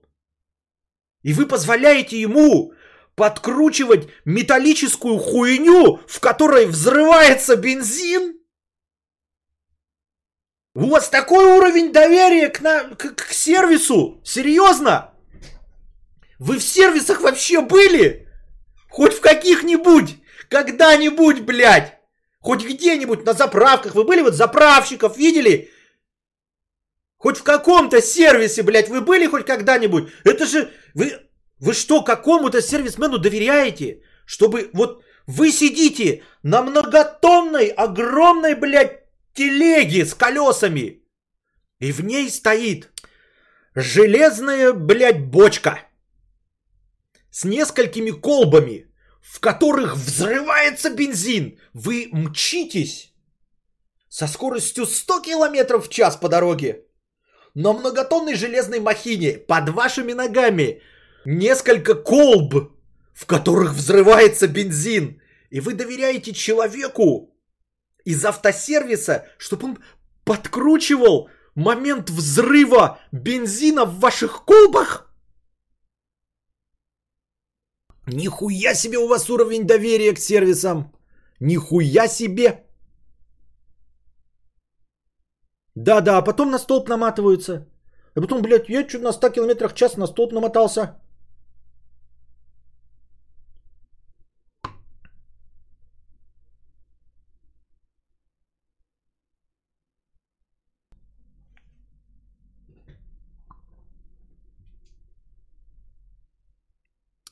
Дост 52. Кадавр, ты не шаришь просто. Гаражды и мастера куда лучше официалов. Надо найти своего мастера нормального среднего. Найти мастера, блядь! У тебя один автомобиль. Один автомобиль, блядь! Что значит найти мастера? Что ты несешь? У тебя один автомобиль. Вот ты уже едешь 100 км в час. Ну сходи к одному мастеру, пускай один тебе подкрутит. Взорвется двигатель. Ну другой подкрутит. Ну, тоже взорвется. Ну, третий подкрутит. Ну, ты будешь без ног, нахуй, размотанный уже на 4-м автомобиле, блядь, обездвиженный. Ну, наверное, 4-й мастер будет охуительным. Блядь, таким способом, дорогой Дуст, можно подбирать себе клейщиков обоев. Вот они поклеили обои, обои упали. Они упали и не убили тебя эти обои. Они просто отклеились. Ты такой, какая досада, найду нового ремонтника. Обои нихуя не стоят, нихуя не взорвется. Хорошо, нихуя не взорвется. Но это двигатель твоего автомобиля. Когда ты узнаешь, что они хуево настроили? В какой момент ты узнаешь, что они хуево настроили? Когда будешь делать капиталку, и ты такой, 200 тысяч капиталка, и не знаешь, что она могла бы быть после 500 тысяч. И думаешь, что у тебя охуительный мастер. И подбираешь его на своей машине. Ты покупаешь машину за 3 ляма и подбираешь себе мастера? Серьезно, блядь? Даст, вот так вот и работает у тебя система доверия. Еще лучше, блядь. Подбирать можно, блядь, клейщиков обоев, блядь. А не того, кто тебе настраивает агрегат за 3 миллиона. За 3 миллиона, блядь, агрегат. За 3 миллиона, блядь. Ты вот так вот перебираешь, тебе такой, блядь, я вот заехал в сервис, они один мне колесо не прикрутили, блядь. Я сейчас в другой сервис пошел. Жду, когда они мне что-то не прикрутят. А ты ходишь такой, блядь, ну одни колесо не прикрутили. Так, я выжил, хорошо. Следующий, блядь, там переподкрутит что-нибудь, блядь. Один цилиндр вылетел. Ну нихуя, блядь, капиталочка, блядь, нормально. Поищем, наверное, какой-нибудь 4-й будет хороший мастер. А может 25-й будет хороший мастер. А может 48-й, блядь. Пойдешь в гаражи так и так. Одно дело идти в гаражи, чтобы поменять себе крышку багажника. И если мне ее поменяют хуево, то мне придется выложить еще 13 тысяч на новую крышку багажника. А если, блядь, твой Васян, блядь, подкрутит в прошивочке что-то не то, то ты встрянешь на большие деньги. Если не на здоровье.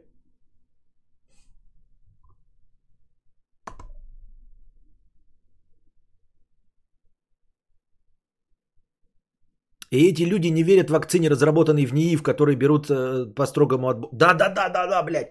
Эти люди, я вакцинирую не доверяю. Пойду к каким-то, блядь, Алешам.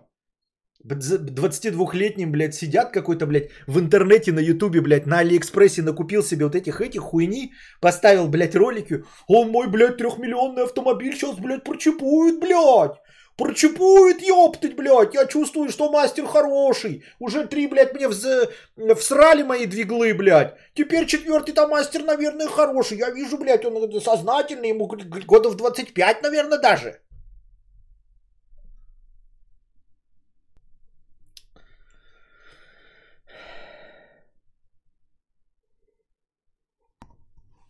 Ищи проверенного, да-да-да, ищи проверенного. По отзывам на Drive.ru. Да-да-да, так же, как на отзыве на Яндексе. Проверенного кем? И почему? Я не понимаю. Что значит проверенного, блядь? Что значит проверенного? У вас так что? Не бывает, что ты приходишь, блядь, к какому-то это... Куда-то приходишь, и у него настроение плохое, и он хуёвую прическу делает. Всем заебись сделал прическу, а вам говно. У вас такого не бывает? Вы понимаете, что моя концепция, это ты просто человек берет, перепрошивает официальную на официальную прошивку. Вот я о чем говорил. Что это всегда лучше. А вы говорите, блядь, какой-то, блядь, хороший человек. Его вчера жена бросила, сын оказался наркоманом, блядь, пропил квартиру. А сегодня он чипует твою, блядь. Вот он, блядь, 10 машин до этого чипанул охуенно. А сегодня твое ебало похоже на ебало любовника его жены. Вот и выезжай, блядь, ты после этого охуительного с отзывами на Drive.ru, блядь, человека. Я в ахуе.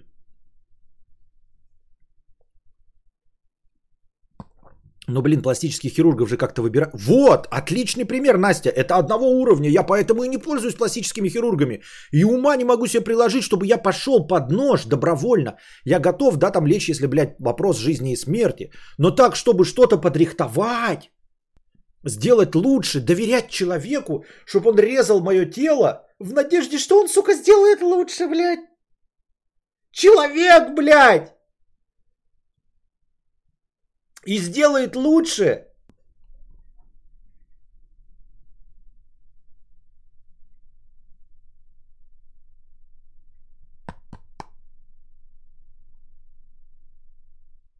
Как хирурги, которые работают 10-15 лет, а потом все равно кого-то случайно убивают и идут под суд. Да, да, да. Да нет, и не идут под суд, но врачебные ошибки существуют, это заложено. Их даже судить не будут, и ничего им не будет, никаких проблем. Просто врачебная ошибка, это заложено. Ну, бывает врачебная ошибка, это человеческий фактор. Человеческий фактор. Пилоты самолетов тоже человеческий фактор. Все бывает. Поэтому я и говорю, что в здравом уме идти чиповаться, это тупо. Ну, типа, ты сам просто увеличиваешь свой риск. Просто сам увеличиваешь свой риск. Одно дело, когда ты идешь к Васянам, потому что, ну, нет больше нихуя. Ты не умеешь делать, блядь, багажник. Ты идешь, тебе делают, блядь, его. Или все, двигатель сломался. И ты приходишь такой, ну, блядь, сломался, блядь. Я бы нахуй к вам никогда не пришел. Нахуй бы вы мне не упали, блядь. Никогда. Добровольно бы к вам не пришел, но двигатель уже сломался. Может быть, вы что-то можете сделать. Не сделаете? Ну, пиздец, блядь. Купим новый двигатель. Сделаете? Спасибо, повезло. Еще проездим 20 тысяч километров. Но ты добровольно, у тебя едет тачка 381 лошадиную силу, и ты такой, блядь, нужно пойти к людям, не на завод, нужно пойти к людям, и они мне, блядь, чипанут и сделают 405 лошадей. Великолепный план, Уолтер. Просто охуенный, если я правильно понял. Надежный, блядь, как швейцарские часы. С таким подходом везде наебут и плохо сделают. Так я тебе про что и говорю? Да? Ну ты дурачок, что ли, сам идти, блядь, и делать что-то? То, что не требует ремонта. Я же еще раз говорю, это же не требующее ремонта. Это ты гуманитарий-то здесь. У нас гуманитарий, у нас хотя бы логика какая-то вещей прослеживается. У нас есть причинно-следственная связь. Мы не такие конченые, чтобы идти и ломать то, что работает 381 лошадиную силу. Так что гуманитарий здесь, гуманитарий это ты, который, о, блядь, пойду Васяна искать. Наверное, 17-й по списку на Drive 2 нормально мне чипует, блядь, из 381 до 405.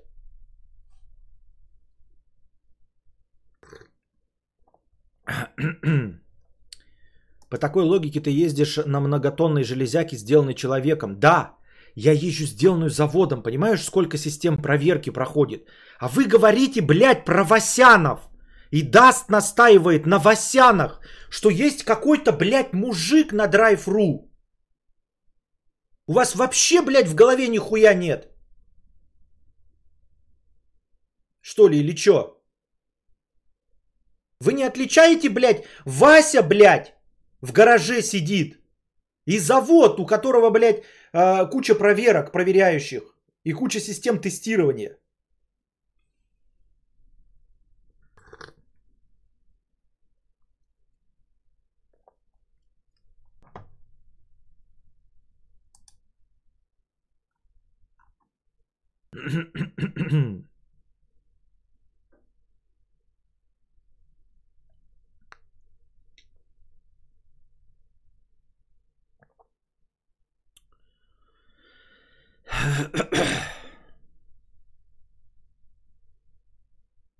Больной хуёк 55 рублей. Мне аж голос сел, блядь. Вопрос, кстати, бей чату, если есть лишний условный 50, 60, 70к, куда можно вложить? В дополнительное образование или во внешность, тату, новая одежда?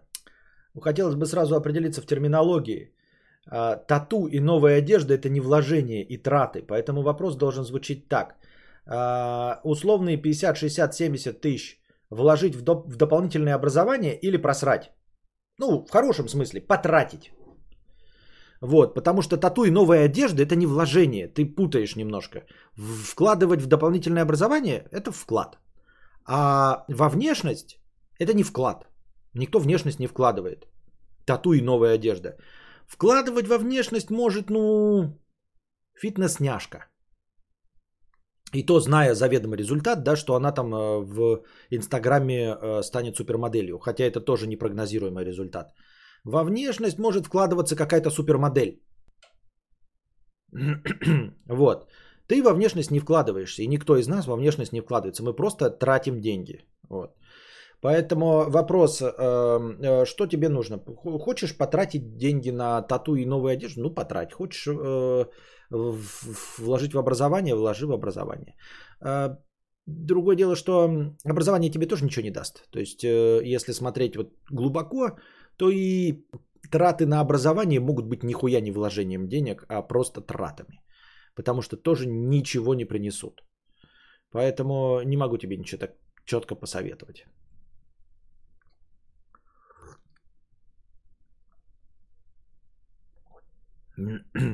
Ага, вложил в бургеры деньги сегодня.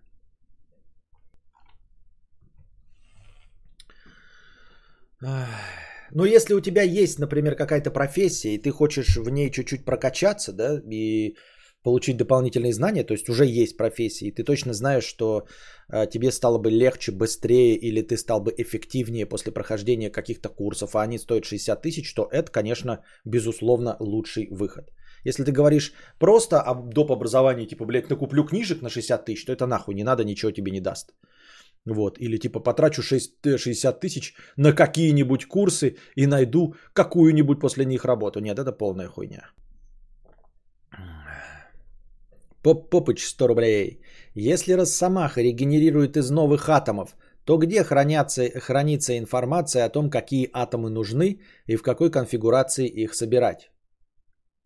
Я не знаю, это не моя концепция, мне вообще Росомаха не нравится, и Люди Икс тоже. Это не мои любимые герои, я ничего о них не знаю и не хочу их концепцию защищать. Такая моя позиция. Я так думаю, мне так кажется.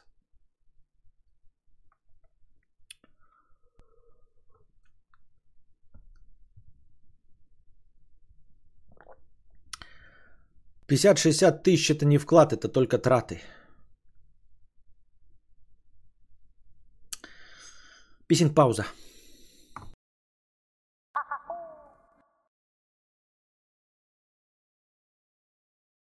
У меня были уважительные причины. Одна. Ну и ладно. Вы с моего момента ничего не написали с этого, да? Все понятно. Your name 50 рублей. Кажи сердечко, мудрец. Так. Не знаю, есть ли смысл кидать эту новость в рубрику новости из чата, но вот новость. Даша Корейка. За один стрим, если у меня висят все баннеры, я получаю 1150 рублей. Хорошая новость, чё? Ой, поздравляю, конечно, но не от всего сердца. У нас, конечно, не так. Если я веду один стрим, я, конечно, не получаю 150 тысяч рублей. Сука, ну почему одни нищие сидят? Где нормальные мужики с баблом? Ну хули тут одни нищеброды, блядь? Ну хули все нищие такие? Ну хули вы нищие, блядь, такие уёбки? Так, мы дошли до конца донатов. Не знаю, почему вы ничего не писали. Ну ладно, не писали, так и не писали. О, новая прическа-то не новая прическа. Прическа старая, она всегда одна и та же. Это просто она обновилась, укоротилась, а она всегда одна и та же. Так. Значит, что у нас? Тут есть повестка такая. Так. Где она у нас там? Вот она. Нет. Или подожди. Правильно. Нет, неправильно. Разговоры, значит, про молоко. Прочитал статейку, с вами поделюсь. Значит, на самом деле огромное количество людей в той или иной степени испытывают непереносимость лактозы. Вот, потому что... Но вообще по умолчанию животные, насчет животных не уверен, но у людей где-то 7-8 тысяч лет назад впервые появилась так называемая переносимость лактозы. До этого момента люди молоком не пользовались. В общем, ученые проводили исследования посуды, ну, склянок на остатки.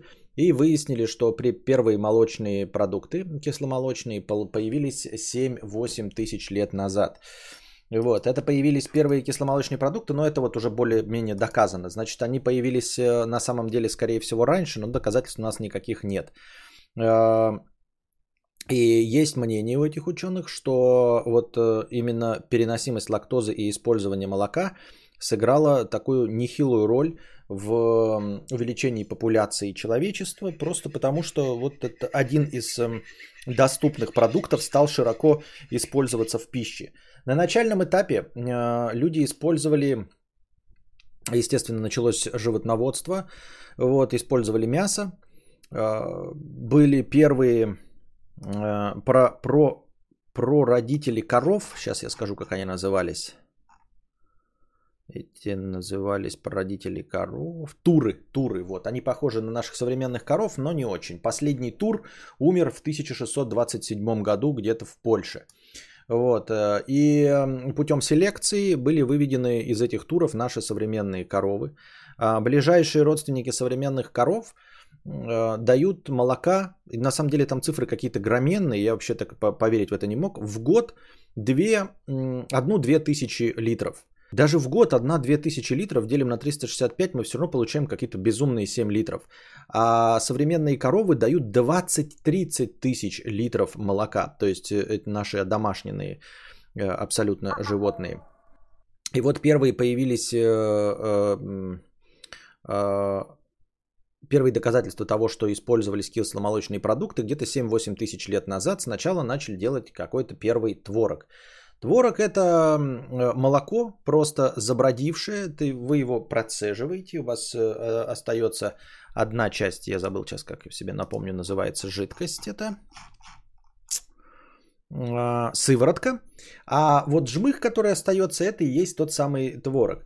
Отличает кисломолочные продукты от, собственно, молока низкое содержание той самой лактозы, которая не переваривается в желудке. Это вот какой-то молочный сахар. То, что у нас есть там фруктозы всякие разные, вот в молоке этот молочный сахар называется лактоза.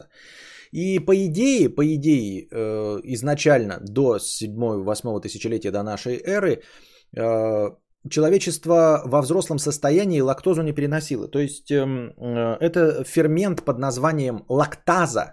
Не путать с лактозой. Лактоза – это сам вот этот молочный сахар, а фермент, который перерабатывает этот сахар, называется лактаза. И он вырабатывается у маленьких детей, благодаря чему они пьют грудное молоко, получают все эти пищевые эти. Потом, когда ребенок взрослеет, лактаза перестает вырабатываться в желудке и, соответственно, лактоза уже молочная не перерабатывается. Молоко прямым ходом поступает нам в прямую кишку, там взаимодействует с бактериями.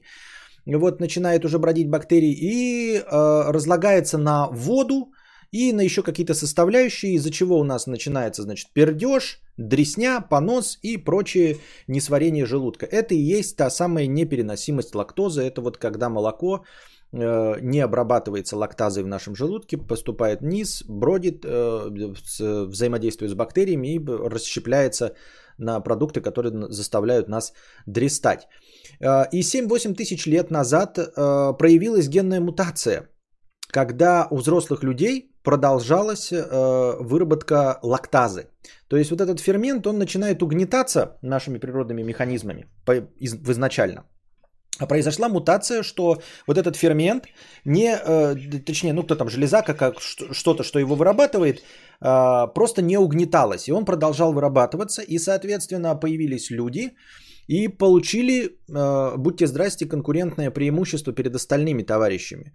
То есть в те голодные времена, когда все впроголодь, понятно, выращивают животных и все остальное, но нет такого уровня цивилизации, получить какой-то очень легко доступный продукт, который усваивается, дает тебе очень большое преимущество в эволюционной гонке. И таким образом, соответственно, при помощи эволюции большая часть людей начала переносить лактозу, потому что фермент лактаза вырабатывался в желудке. Но сначала, как я сказал, делали творог. Потом появились первые сыры. Первые сыры появились тоже из творога путем его нагрева, грубо говоря. И первые сыры, по вот этим свидетельствам ученых, они были что-то типа нашего адыгейского сыра, такой творожной консистенции, творожно-кисловатого вкуса. Это потом уже, когда молоко начали хранить в желудках животных, то есть как вот в кишках, да, в этих кишках, потому что не умели сильно их очищать, там на стенках оставались тоже другие ферменты, которые которые делали первые сыры, которые похожи на современные гауда и маасдам.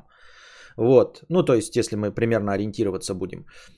Плюс появились первые йогурты, это когда молоко перевозили на дальние расстояния, и оно, на солнце в бурдюках нагревалось сначала, но не сильно, понимаете, процесс йогуртизации, он же происходит не при температуре кипения, а какой-то такой минимум температуре, но долго держится. И вот в этих бурдюках везли молоко, оно на солнце нагревалось, вечером, ночью остывало, потом опять нагревалось, естественно, ни о какой дезинсекции, дезинфекции бурдюков речи не шла, поэтому из воздуха попадали в бактерии, и путем того, что несколько дней перевозили молоко, которое нагревалось, охлаждалось, нагревалось, охлаждалось с бактериями, получался новый кисломолочный продукт. Все эти кисломолочные продукты отличаются от молока тем, что у них низкое содержание лактозы.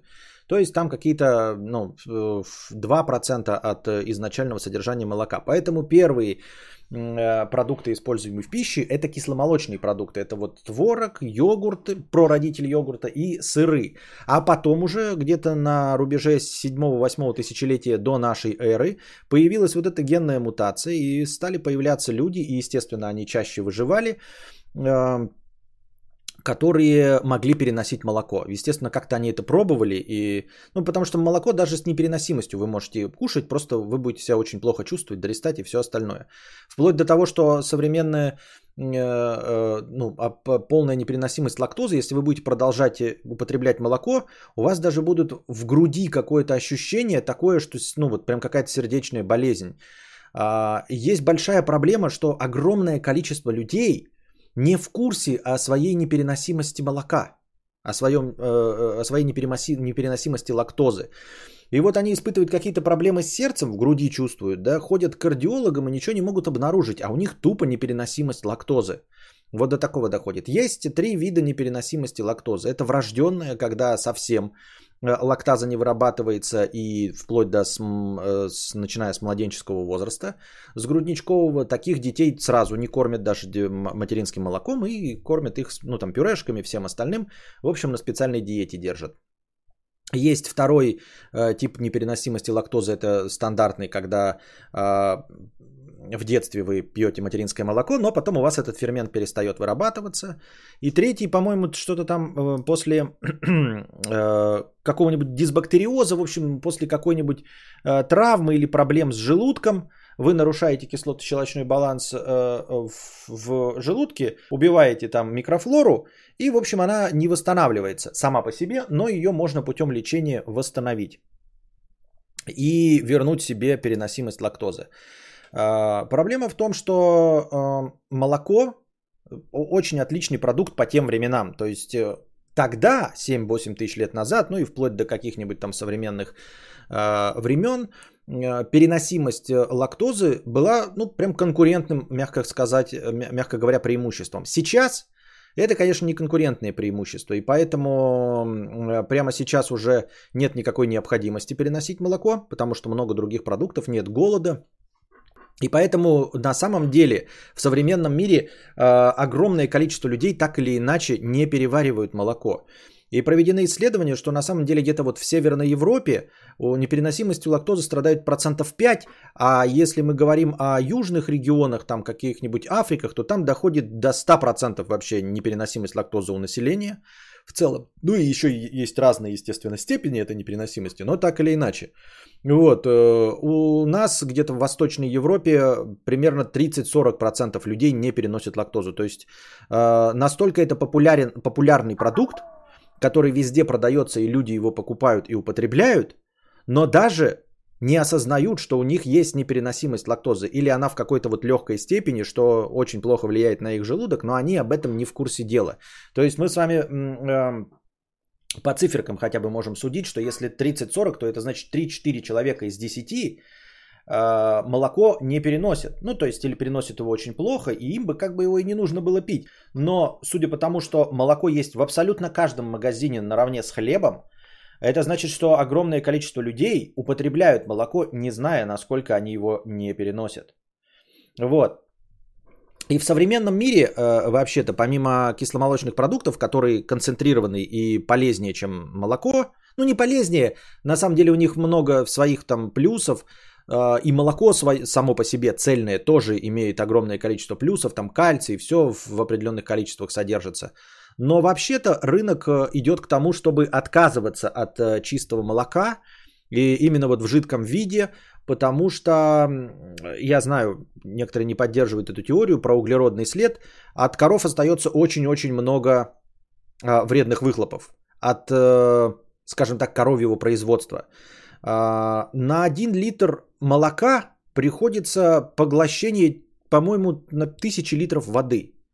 То есть так или иначе, именно не прямо, что корова пьет 1000 литров и дает литр молока, но в том или ином виде. Соответственно, если мы пересчитаем количество коров и получаемое от них молока, и пастбища, которые они используют, и орошение этих пастбищ водой, в том числе питье для самих коров, там, мытье их ферм, мытье самих коров, то выходит, что 1000 литров воды конвертируется в 1 литр молока. 1000 литров чистой воды. Это, естественно, очень большие затраты. Помимо всего этого, само содержание коров, не их пердиша, как говорят там, да, а в целом само по себе содержание коров, то есть все фермерское хозяйство, вот опять выращивание травы, все эти трактора, которые работают на то, чтобы выращивать коров и, соответственно, получать молоко, оставляют огромный след у всего этого. Вот, поэтому сейчас рынок стремится к тому, чтобы перейти на заменители, вот эти соевые, овсяные молоки, которые вообще не содержат никакой лактозы, естественно, никаких негативных влияний на желудок не имеют. И люди начинают предпочитать вот эти заменители молока, не молоко и все остальное, потому что они очень похожи по вкусу. Если ты привык, то, в принципе, можно заменять в кофе, можно вообще, в принципе, пить такое молоко, можно на нем печь и все остальное делать. Ну, помимо сыров, творогов и всего остального, в них и так лактоза не содержится. Или содержится минимальное количество. При абсолютном непереносимости лактозы, когда у тебя там с детства нет ферментов, когда уже ничего поделать нельзя, ну, такой в тяжелой форме, часть людей не может даже йогурты и твороги есть, там и сыры, ну, или что-то одно может там с горем пополам иногда пригублять. Вот. Естественно, у добычи всяких там вот рисового молока, овсяного тоже есть свои минусы, потому что, ну, это орошение рисовых полей для получения риса в принципе и рисового молока тоже оставляет свой углеродный след, тоже влияет на экологию, но все же в пересчете на натуральное молоко, да, как бы там ни было, даже если с тетрапаком, то есть если мы берем там литр овсяного молока вместе с производством тетрапака, то есть вот этой многослойной сэндвич упаковки, состоящей там из картона, металла, еще чего-то, там пластмассы, вместе с этой упаковкой все равно в 3, по-моему, 5 раз натуральное молоко вреднее для экологии, чем вот эти все хитро выебанные заменители. Вот. Но и удивительное самое это в том, что в том состоит в факте, сколько людей не осознают непереносимость свою лактозы и продолжают употреблять молоко в чистом виде. Не в сырах, в сырах мы это уже опускаем, потому что, ну, едите, и все нормально. А в чистом виде. Вот. И судя по цифрам о непереносимости, когда больше половины населения земного шара так или иначе не переносят молоко, это значит, что огромное количество людей тупо не осознают и не знают, что у них непереносимость лактозы. Вот такие вот дела, такая содержательная статья. Я даже не понял, что она на самом деле рекламирует. Может быть, она рекламирует заменители молока или еще что-то в этом роде. Проблемы, сопутствующие вот невыработке лактазы, которые, напоминаю вам, фермент для переработки лактозы, для усвоения лактозы. Бродильная диарея. Из-за этого происходит потеря массы тела и обезвоживание.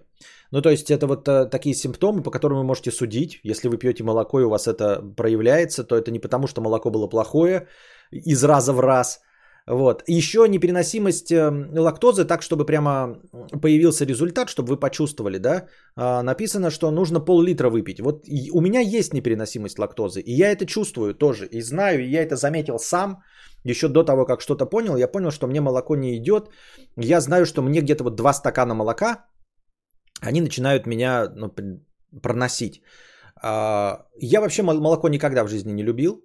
Не любил просто прям по вкусу. И вот только во взрослом возрасте я молоко употреблял, ну, употребляю еще, когда, ну, так, знаете, в очень особенных случаях. То есть вот я люблю Пасху или куличи с молоком пить. Есть, точнее. Ну вот сам по себе кулич, он мне как бы не сильно интересен, и я люблю его с холодным молоком. Еще я люблю там, знаете, батон, намазать его вареньем клубничным или малиновым, и вот тоже с молоком. Больше я молоко ни в каком виде не ем, не пью, не употребляю. Только вот если батон с вареньем, либо кулич и Пасха. Естественно, я знаю, что я за раз могу перенести не больше 1 стакана. Если 2 стакана, мне уже так не очень хорошо становится. Вот. Ну, еще я могу чай с молоком пить. Но чай с молоком, это кровушка во мне играет, татаро-монгольская. Спасибо, что без масла. Но чай с молоком я иногда попиваю. Но там я делаю не так, как мои родители, там, когда берут, знаете, китайский чай, вот если покупают в таких плитах, если вы где-нибудь жили там на границах Бурятии, Монголии, вы знаете, что там покупают вот эти чаи, такие плиты, заваривают его иногда прямо сразу в молоке, вот, ну или там доливают кипяченого молока. Я там молоком отбеливаю, то есть у меня просто крепкий чай, ну, скажем, на 2/3 и треть молока, вот. До половины никогда не доходит. То есть это милипиздрические дозы, которые не способны вывести из себя даже мой желудок. Вот. И это все, в каком виде я употребляю молоко. Реже запоры. Причина боли в животе, метеоризма, дегидратация, а также эндогенной интоксикации, то есть отравление организма собственными продуктами обмена веществ. Дисбактериоз. Из-за молочного сахара, это вот лактоза, в толстом кишечнике меняется состав микрофлоры. Это провоцирует разные патологии от кожных высыпаний до снижения аппетита. Изменение центральной нервной системы, эндогенная интоксикация, изменение нутритивного статуса, дефицит различных веществ, например, витаминов и минералов, которые не всасываются в организм из пищи ввиду нарушения пищеварения. То есть, понимаете, это не просто у вас молоко не усваивается, это молоко мешает усваиваться остальным продуктам. То есть вы не получаете питательные вещества из-за того, что у вас внутри дисбактериоз и из-за того, что нарушился обмен веществ. Влияет на нервную систему, и она функционирует неправильно. У детей отмечают гипервозбудимость, плаксивость, отставание в развитии и даже СДВГ. Прикиньте. Вот. У взрослых последствия зависят от вида гиполактазии и имеют ряд отличий. Основным выступает метеоризм и вздутие живота. При гиполактазии взрослого типа она наблюдается примерно в 50% случаев и возникает после употребления более полулитра молока. Вот.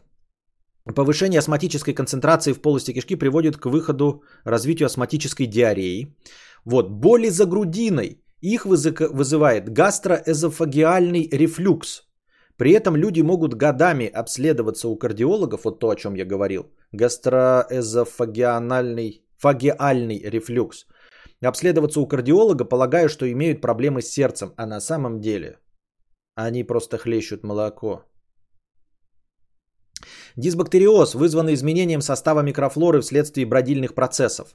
То есть вот если вы употребляете, бродильные процессы, это когда молоко не усваивается, оно попадает там толстую куда-то кишку, и там с бактерией взаимодействует, и у вас происходит бродильный процесс. И по данным одного из исследований больных гиполактазией, у 100% группы обнаружили дисбактериоз. Вот такие вот дела, дорогие друзья. Так что, если вы поклонник Греты Тунберг и за экологию, то нужно отказываться от молока. Соответственно, может быть, его будут меньше производить, и мир наш станет чище. Как и в случае с электротранспортом, меняем шило на мыло, переходим на растительные виды молока, которые тоже, конечно же, вредны для экологии, но совсем не так вредны. Ну и плюс ко всему, что от кисломолочных продуктов отказываться все же не стоит. Те самые витамины, микроэлементы, а также кальций, содержащиеся в молоке, он вообще-то нам не помешает, может быть, даже и необходим. Поэтому не стоит отказываться от всех молочных продуктов. Кисломолочку позволяйте себе, с ней ваш желудок даже с непереносимостью лактозы справится, и вы получите необходимые элементы. А вот от жиденького молока все-таки, может быть, стоит отказаться в пользу овсяных, рисовых, кокосовых заменителей. А такие дела.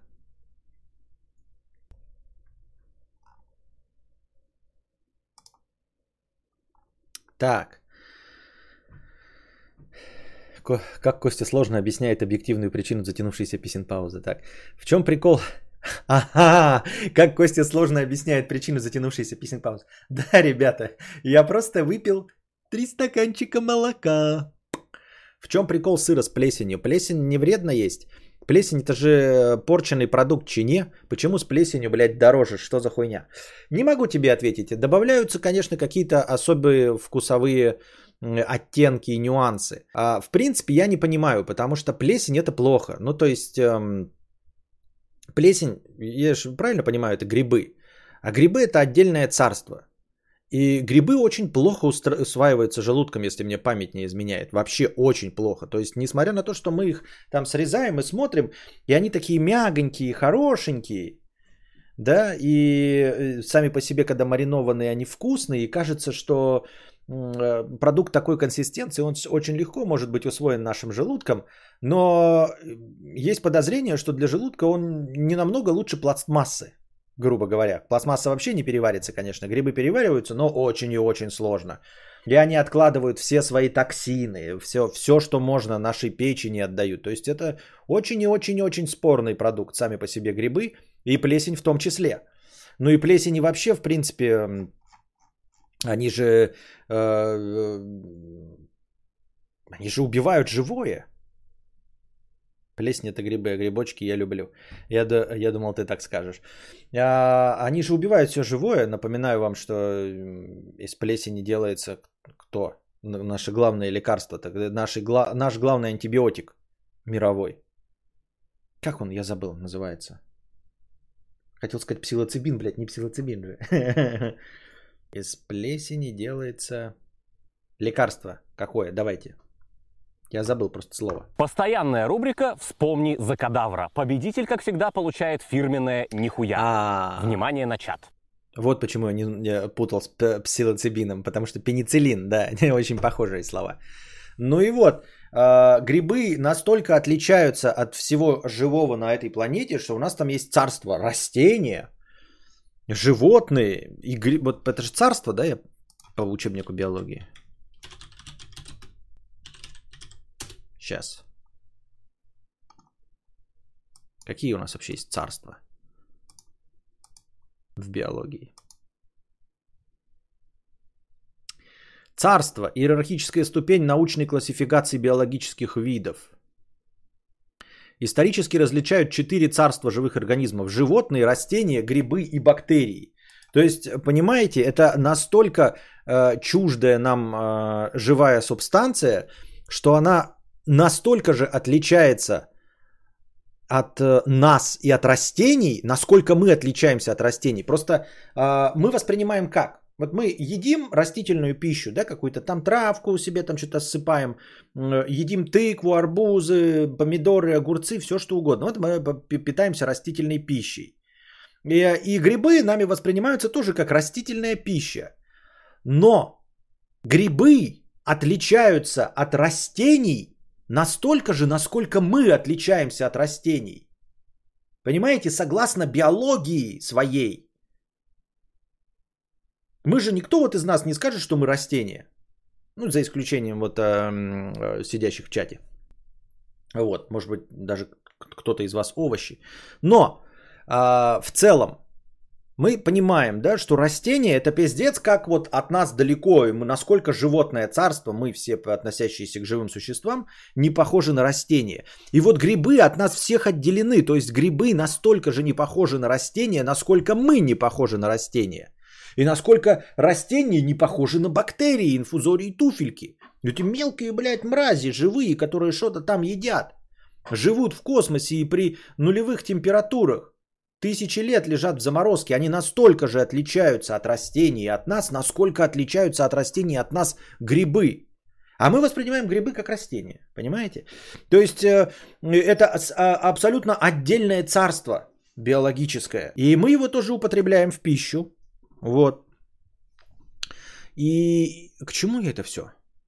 А, и насколько это чуждый продукт, как мне кажется, для нашего желудка. То есть мы, конечно, за нашу эволюцию привыкаем переваривать все, что угодно, и гвозди, и песок. Но в целом история человечества, она сводится все-таки к перевариванию растительной пищи и животной пищи. То есть мы едим мясо друг друга, как хищники, и травку, как травоядные. Но нужно еще напоминать нам, что мы не только хищники и травоядные, мы еще и грибоядные и бактерияядные. Ну, бактерии, они маленькие, мы их вынуждены с ними взаимодействовать, они покрывают наше тело, они находятся у нас в желудке, мы их поедаем, но они мелкие, хуй бы с ними. Но также, то есть помимо того, что мы хищники и травоядные, мы еще и бактерияядные и грибоядные. Вот насколько мы хорошо перевариваем грибы и бактерии – вопрос. Но мне кажется, ну, опять же, да, мы же все-таки перевариваем грибы. Все-таки как-то едим и не дохнем в большинстве случаев. Поэтому с плесенью тоже справляемся. И как-то, тем более, плесень на сырах, она же, ну, это гомеопатические дозы, насколько я понимаю. Грибоедовые, да-да-да. Поэтому можно, наверное, не беспокоиться.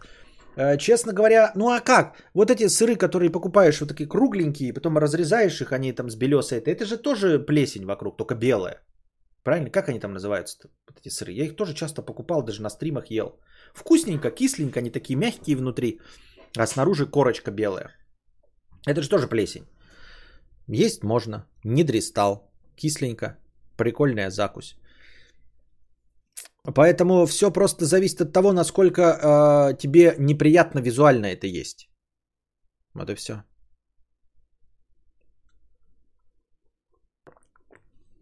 Ярослав, иногда раз в месяц вижу списание 1700 рублей, злюсь и думаю, что снова не отписался от какой-то хуйни. Иду проверять, а это подписка на Кадавра. Каждый раз передумываю отменять. Отлично.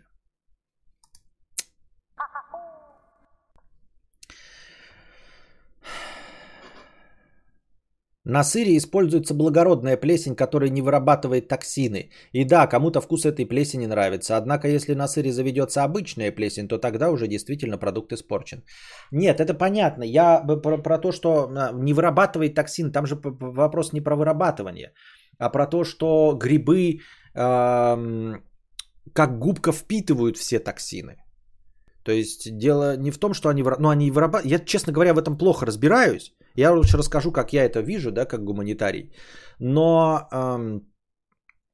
типа того, что любые токсины грибы впитывают в себя. То есть, грубо говоря, любую заразу. Если вас заразой полить, да, какой-то токсичной, то вы можете не впитать ее кожей, отмыться вот, очень быстренько, и все будет хорошо. А грибы обязательно все впитают из земли. Вот если вы там польете какой-то хуйргой, да, то, может быть, это не попадет в ваши помидоры, ну или попадет в мелипиздрических дозах, там с горем пополам, может быть, на них не полилось, а грибы впитают все. То есть все вредное, что было рядом с грибами, когда вы едите, вы съедите все это вместе с грибами. Они все в себе впитывают. Вот в чем проблема. Ну, помимо того, что есть откровенно ядовитые грибы, которые сами по себе токсичные, да? Вот. Я так об этом читал. То есть, смотрите, если вы, грубо говоря, если процесс производства сыров, ну такого не бывает, но мы представим себе теоретическую ситуацию, что процесс производства сыров с плесенью был как-то нарушен, и какие-то вредные вещества попадали на эту плесень или находились в воздухе, то эта плесень в себя благополучно все впитает. Сыр не впитает, вот сыр он будет там на поверхности, его содержится нефть, говно, фекалии, сифилис. Грубо говоря, вы срезали этот слой, внутри сыр чистый, да? А плесень, она все это в себя впитает. И она останется вместе со всем плохим, что там было. Да, грибы из Чернобыля или рядом с МКАДом лучше не собирать, а в целом все норм с ними. Один миколог говорил, что есть ультраохуенно здоровая грибница, которая охватывала площадь в 1000 полей, что ли. Ну да, вот это царство грибов, это вот, может быть, даже какую-нибудь популярную статью про это прочитать, потому что грибы это, ну так, на уровне незнания довольно интересно звучит, потому что грибы так, они растут или живут, как правильно выразиться, совсем не как растения, и они действительно могут вот жить 1000 лет, да, и мы об этом не знать, можем не знать, просто срезать грибочки, а вся вот эта разветвленная сеть может там охватывать половину чащи. И все эти грибы быть частью одного организма, одного гриба, грубо говоря. Вот, и насколько это работает, как это все, может быть, какая-то популярная статья, если бы попалась, можно было бы про это поговорить. Вам понравился пересказ статьи про молоко-то, кстати, или что? Хоть немножко что-то почерпнули полезное, узнали сегодня на стриме. Вот, кстати, ничто так не хрустит, как грибы. Это реально кайф жевать их. Ну, не знаю, а огурчики, что маринованные, прекрасно хрустят. Лучше не читай про грибы, если хочешь продолжать их есть. Почему? Грибы повсюду, даже на людях растут. Ну, вообще, да, с плесени дофига. Но они нас и убивают. Подчерпнули. Понравилась статья. Молочница тоже гриб. Так. Кто царь в царстве грибов? Дмитрий Ходко наконец-то попал онлайн. Спасибо.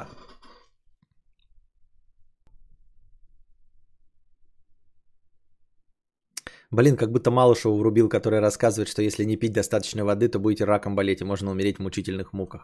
Страшно, очень страшно. Молоко убийца. Ой, все, вам расскажешь. Вот еще раскрыт один заговор на подкасте Кадавра. Это все зеленые борются углеродным следом и все меньше нас с натуральными молочными продуктами. Основное растительное натуральное пальмовое масло. Все понятно. Костя, как думаешь, управлять устройством было бы удобно или чтобы просто элементы менялись при наведении взгляда? Мол, читаешь статью и при наведении взгляда абзац он такой хуяк и подсветился. Что? Каким устройством? Что? Да нет, я серьезно ничего не понимаю. Глупость какой-то, бред. Полная бестолочь. Ну полная же бестолочь. Ничего понять нельзя. Ну вот ты дед, ты что-нибудь понимаешь? А? Я говорю, ты понимаешь, что этот товарищ молотит? Слушай, это серьезно. Да, серьезно. А я ничего понять не могу. Картофель дрожки 50 рублей. Почему грибы не растения? Они же растут. Ну и ты тоже растешь, тогда ты тоже растение так-то. Рыба с аллергией на валдисом 1000 рублей с покрытием комиссии. Спасибо большое за покрытие комиссии. Нищий 50 рублей. Привет, Кадавр. Как купить квартиру? Даже в регионах цены становятся неподъемные. Что делать? Как жить на копеечки и не в коробке? Нужно иметь стабильную работу, держаться за эту стабильную работу и брать ипотеку. Ипотеку. Мясик 50 рублей. Да, но это про лесные грибы, грибница которых разрастается на приличные расстояния, потому дороги и в городе обычные грибы, которые ножка со шляпкой не стоит собирать, а плесень ест то, на чем растет.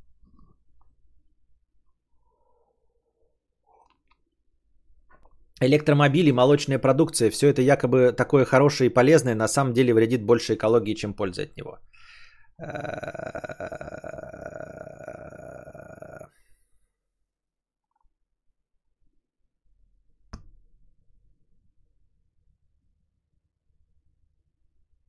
Привет, я слышал, что чем старше человек, тем меньше ему необходимо потреблять молоко. И молоко, наоборот, способствует вымыванию кальция из организма. Про это ничего я не читал. Грибы вообще не усваиваются, но нужны для пищеварения и каканья. Помогают избегать запора на белковой диете. Но это ты говоришь про любую клетчатку вообще-то. Можно и отруби ложками есть, тот же самый эффект с каканьем получишь, и никаких запоров не будет. С чем связано ценообразование соевого молока, например, не молоко? Почему оно стоит в триллионы раз дороже обычного пакетированного молока в 40 рублей? С таким успехом рядового чела не увлечешь в экологию. Ну, во-первых, не в сотни раз и не в триллионы, а всего в 3. Это по максимуму в 3. А так-то можно найти и в 2 раза дороже. То есть 40 рублей обычное и 80 рублей соевое. Ну, до 120. Но вот в 3 раза это максимум.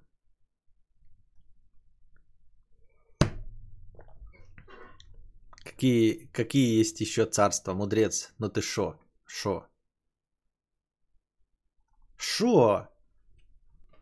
Третьего дня выжрал 0,7 вискаря, закусывал жареными грибами с картошкой. Меня убило, но это не та фура. Жареная картошка с груздями и опятами. Эх, бля, ща бы въебать их. Не, я маринованный поел. Я жареные грибы не люблю. Жареная картошка обожаю. Жареную картошку с грибами как-то совершенно равнодушен к ней. У людей общего генома с растениями 20%, а у грибов с людьми 70%. У нас с грибами больше общего, чем с животными. Вот оно, видите, какие познавательные факты из чата.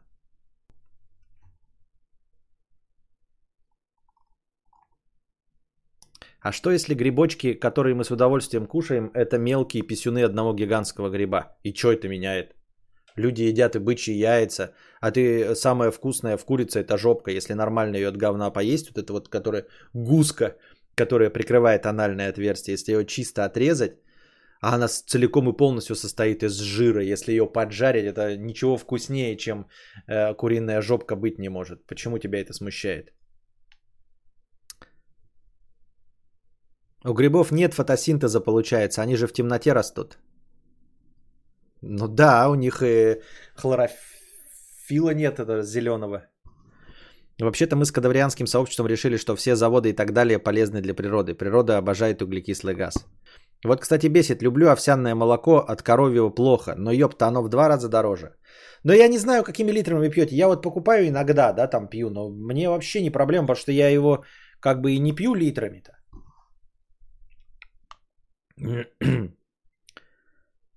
Костя, опробовал жареную картошку с подсахаренным молоком? Это, к слову, о твоем перечислении того, с чем тебе нравится молоко.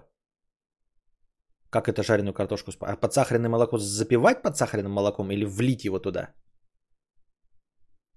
Причем я пробовала сама сделать овсяное молоко. И, как мне кажется, весь процесс производства намного дешевле коровьего. Да, но что-то я как-то вот тоже видел, но оно не получается. Оно, не знаю, в коробке все равно, конечно, взбалтываешь, но типа оно не оседает. А как ты делаешь овсяное молоко? Ну, измельчил ты его в воду, оно же осядет, все равно будет вода, а внизу будет овсянка. Как сделать ровной консистенции, чтобы не оседало?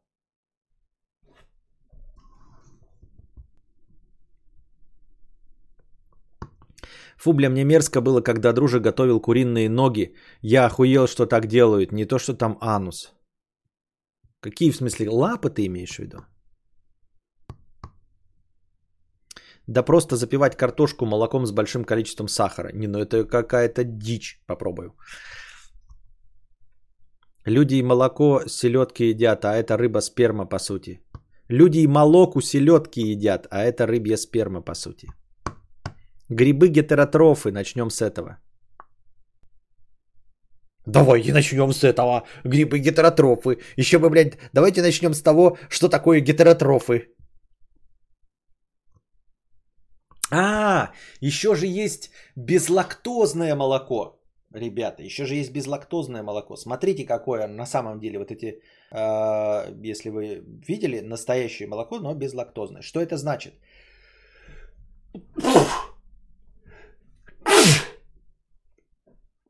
Это значит, что в молоко, в абсолютно натуральное, добавляется лактаза, тот самый фермент для расщепления лактозы, понимаете? Добавляется лактаза и становится молоко безлактозным.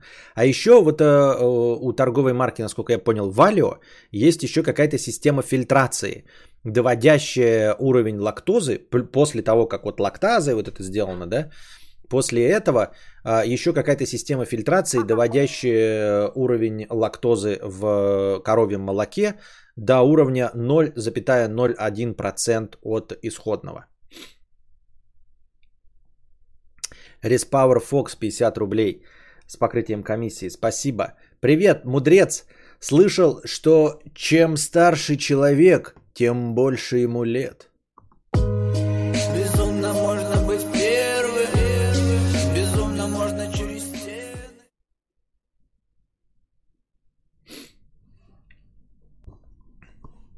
Гетеротрофы. Осуждаю на всякий случай. Ой. Это тупо мука с водой. Да просто жмых выкидываешь крупный. Ты же молоко одна... Тоже молоко однажды налила без взбалтывания. Тоже оно расслоилось на муку и воду, да? Да, я просто никогда не пробовал. Просто все время, когда откроешь, сначала поболтаешь, и поэтому оно кажется равномерным. А потом, когда пытаешься сам получить, то получаешь расслоение. Гриб-парады в Европе скоро будут, понятно. Я про гетеротрофов писал к тому, что грибы не могут фотосинтезировать по этой причине. По какой? Так ты нам объясни, что такое гетеротроф. Гетеротрофы-то. Да все экологические продукты по своей сути фуфло с дикой наценкой. Все веганское, дорогое еще, это же маркетинг. Маркетинг. Маркетинг. Маркетинг. Не знаю, как правильно. Там вышел тизер нового Флэша с Бёрдманом. Да? Как его зовут, блядь? Тим. Вот я забыл опять. Бэтмены были Джордж Клуни, Вэл Килмер и Тим. Вот что такое? Как так-то, а? Ну он же Ястреба играл в Человеке-пауке. Он же Бёрдман. Как его зовут? Скажите, как его зовут? Напомните мне. Как его зовут? Вот, вышел небольшой тизер нового Флэша и вышел полноценный трейлер Бэтмена с Майкл Китон, спасибо. Майкл Китон, да. И вышел полноценный трейлер Бэтмена с Робертом Кабачком. С Робертом Паттинсоном. Вот. И Полом Дана в роли загадочника. Колином Фарреллом в роли Пенгвина. Горлумом в роли Альфреда. Как Горлума зовут?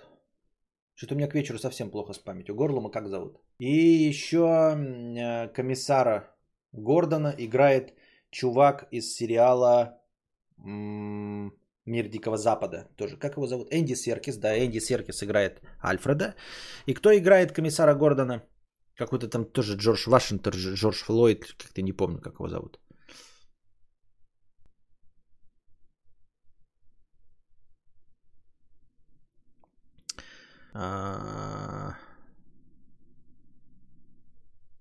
Но вот по вкусу, как мне показалось, в немолоко добавляют еще что-то, может быть, сахар или усилитель вкуса. У нее какой-то более ванильный вкус. Или мне показалось. Нет, мне тоже так же кажется, что там есть какой-то подсластитель, какой-то точно есть. Возможно, подсластитель, как вот, знаете, есть такой подсластитель, который используется вот в Сойлентах. Дай отсылки, кого играл комиссар.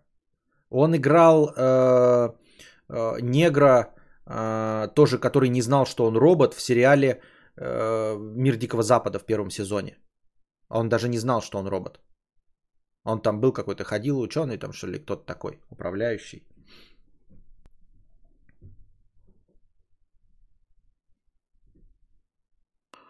Больше я нигде не помню его. О чем мы говорили? А, заменитель сахара там, который в Сойлентах отдается. Блин, как-то он назывался. Блин. Вот Сойленты состоят из этого заменителя сахара. И он типа не действует на сахарный диабет, но формирует свой сахарный диабет. Какой-то другой диабет другого типа. Цикламат. Не-не-не-не-не. Посмотрите, из чего состоит Сойлент на большую часть состава. Есть еще типа не молоко, но от фирмы Coca-Cola, но там вообще прям нарочито чувствуется этот ванильный вкус. Нет, так этих не молок, в смысле этих соевых и прочих молоков, их дохуя. В Ашане их просто разных видов хоть жопой жуй.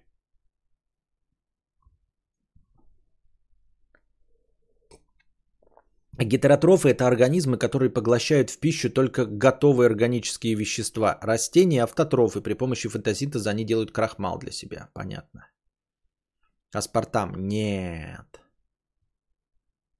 Нет, Сойлент просто состоит из этого углевода. Это такой вот тоже заменитель сахара. Но он не сахар.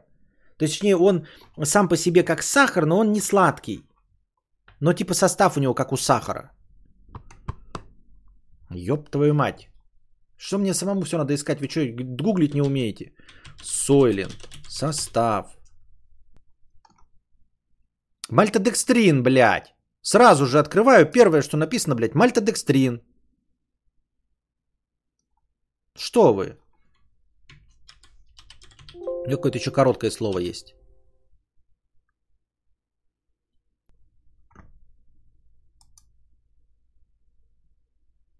Как он еще называется? Мальтодекстрин-то этот, блядь, ебучий. Патока. Образуется как побочный продукт при производстве сахара и крахмала. Или наоборот, он вызывает диабет, не будучи сахаром. Я что-то запутался. Или наоборот, он вызывает диабет, не будучи сахаром формально. Да, мальтодекстрин вот этот вот. Вот. Просто когда сойлент делаешь... Вкус очень похож, а он на 90% состоит из мальтодекстрина этого сраного. И когда ты делаешь сойлент, он очень похож по вкусу на очень-очень густое немолоко.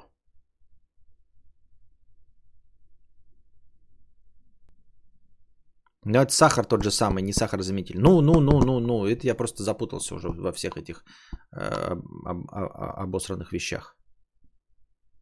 Мальтодекстрин, у него гликемический индекс 100, аккуратнее с ним. Так я и говорю, и я вам про это и говорю. Что мне кажется, что его, может быть, добавляют в немолоко. Я настолько старый, что Сойлент с Синтолом путаю. А Сойлент-то что-то все, да, как-то? Никуда? Статья в Википедии есть, дата основания 2013, что-то ничего, никаких новостей больше нет. Последнее, что написано, в июле 2017 начал продаваться в магазинах 7-Eleven, и все. Все? Помер Сойлент? Как концепция. В немолоко тупо обычный рафинад добавляют. Прямо кубиками, блядь, что ли? За себя и за лупу 50 рублей. Ты знаешь Эндрю Хубермана? Это нейробиолог из Стэнфорда, который ведет подкастеры про нейромедиаторы, их связь мотивации, депрессии и так далее. Услышал у него про связь дофамина с мотивацией, что перестроить свои занятия так, чтобы они были хоть немного, но приятны, чтобы не понижать базовый уровень дофамина. Или что? Там какие-то есть методы, прямо что-то нужно предпринять и сразу станет хорошо? Но не сразу, а подействует. Биохакеры опять тебя хакнули и стерлись, понятно. Вот и поговорили. Сойленты, молоко, Грета Тунберг. Все с вами ясно. Надеюсь, вам понравился сегодняшний подкаст.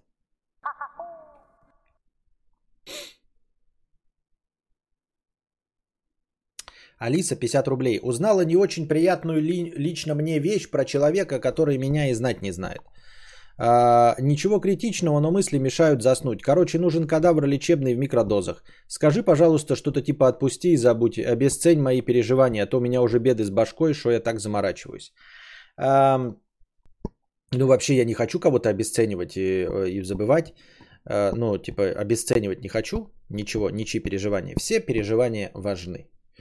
Вот, любых людей. Надо просто не зацикливаться на этих переживаниях. Узнал не очень приятную лично мне вещь про человека, который меня и знать не знает. Так если ты его, он тебе знать не знает, то какая тебе печаль? Ну что значит неприятную вещь о человеке, который меня и знать не знает? Ты узнала неприятную вещь об Иване Урганте? Или обо мне? Или о ком? Ну типа уровень, что такое? Узнал неприятную вещь о человеке, который меня знать не знает. О Михаиле Боярском? И что? И что? Ну, ну, типа, я не обесцениваю. Ты можешь, конечно, попереживать чуть-чуть, но а что в этом такого? И какая тебе печаль, да, неприятная этой вещи? Ну, типа, перестанешь смотреть фильмы с Михаилом Боярским? Перестанешь слушать Ивана Урганта, перестанешь смотреть мои подкасты? Ну, можно, в принципе, да. Ну, можно перестать, если это не вяжется как-то с твоей позицией человеческой, да, то можно просто, ну, перестать, например. Да? Вот. Ничего критичного, но мысли мешают заснуть. А как тебе мысли мешают заснуть? Не очень понимаю. Если про человека, с которым вы не знакомы, то как тебе мысли мешают заснуть? Почему тебя это волнует? Ну и в конечном итоге, что значит, если это близкий какой-то человек, ну, который тебе знать не знает, но ты узнала что-то, да? Которое тебе знать не знает. И тебе мысли мешают заснуть. Я представь. Ну, допустим, ты узнала, что муж сестры ей изменяет. Надеюсь, я не угадал. Например. И почему тебе это мешает заснуть? Не очень понятно. Отпусти и забудь. Да, отпусти и забудь — это не то, чтобы, знаешь, не отталкивать, чтобы что я сестре не должна сказать или что-то другое. Потому что это не твое это дело, это раз. Если он тебе не знает, тем более, да, это не ваше дело. А во-вторых, что значит узнала? Если это преступление, да, ну, типа уголовное преступление, то надо, конечно, ну, блин, опять обратиться. Вот не хочу я давать такие советы, да, в целом. А так, как можно узнать? Это же может быть, ну, ложь. Ну, то есть, тебе могли там, например, что-нибудь наговорить, а это могла быть тупо ложь, например. Правильно? Вот. Ну, то есть, нюансов до хрена. Тебе скажут там, например, какой-нибудь человек, какого он кинул на деньги. И ты такая, вот он плохой человек. А пруфы где? Кинул на деньги. Пруфы где? Я не знаю. Очень странная сформулировка про человека, который меня и знать не знает. Не очень приятную лично мне вещь про человека, который меня и знать не знает. Почему тебе это вообще задело? Мне на ум приходит только какая-то публичная личность. Типа, я узнал что-то о Соболеве. Ну, вообще все равно, да, например. Или каком-нибудь блогере. Или, например, узнал о человеке, которого смотрел, там, о Быкове что-нибудь узнал, да? Да как-то творческая единица Быков, мне как-то все равно, что у него в жизни, говорю. Если это какое-то преступление и что-то не вяжется с моим мировоззрением, ну, я бы тогда перестал его смотреть. Ну, я не уверен, что Быков ничего, я просто пример привел, да, кого я слушаю. Я бы тогда так сказал. Ну, типа, Не буду его смотреть, потому что его мировоззрение с моим полностью не вяжется. А, узнать не очень приятную вещь, это можно же, например, узнать о твоем кумире, что он, например, гомофоб. Ну, в таком случае ты можешь перестать его смотреть и слушать. Да, например, ты за толерантность ко всем, а узнаешь, что там твой любимый рэпер расист или гомофоб. Просто переставай слушать и все. А что беспокоиться дальше от этого? Мне так кажется.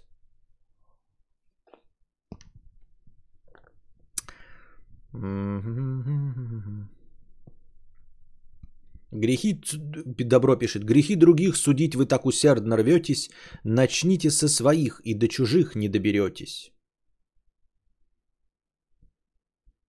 Понятно, спасибо. Рыба с аллергией на Валдиса 500 рублей. Сергей, $15 на завтра. Спасибо, на завтра. Вуфир, 50 рублей. Привет и Костик. Вопрос, на который не могу найти ответа, хотя смотрел до хрена стримов и нарезок. Кто такой Гармаш и при чем тут полужопие? В двух словах. Может, алды подскажут в комментах. Был такой человек под ником Гармаш. Да он и есть, он приходит иногда. Но не помню последний раз, когда был. Вот. И когда я жаловался на то, что мне никто не присылает нюдесы в директ Инстаграма, он прислал мне нюдес в директ Инстаграма. А прислал он конкретно мне одно свое полужопие. Фотографию полужопия. Вот. Ну, просто пол ягодицы. Ну, типа, две ягодицы, он одну ее прислал. Вот. Своей жопы. И вот это под полужопие. И, в общем, как-то слово за слово. И в чатике придумали, что вот Гармаш полужопие. Типа какое-то действие. Или что это? Или что-то. Я даже теперь объяснить не могу. Но исходник такой.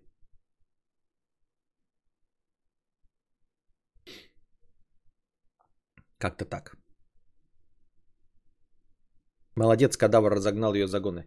Это что, какая-то ирония? Я не разогнал ничьи загоны. Мне кажется, я вообще не ответил никак. И ничем не помог. Но если помог, то будьте здрасте. Ну, то в смысле, то пожалуйста. Но я, наверное, не помог. Но вообще... Если вас волнует какое-то знание о человеке, который вас не знает, то, может быть, ну, типа, это какая-то тревога. Может быть, это какая-то тревога, может быть, это какое-то беспокойство. Но так быть не должно. Ну, типа, вас не должны волновать вещи о каких-то людях, которые вас не знают. Ну, то есть, они не должны вас задевать настолько, чтобы вы готовы были заплатить 50 рублей за это, понимаете, чтобы написать Кадавру. Алиса, 50 рублей. О, продолжение.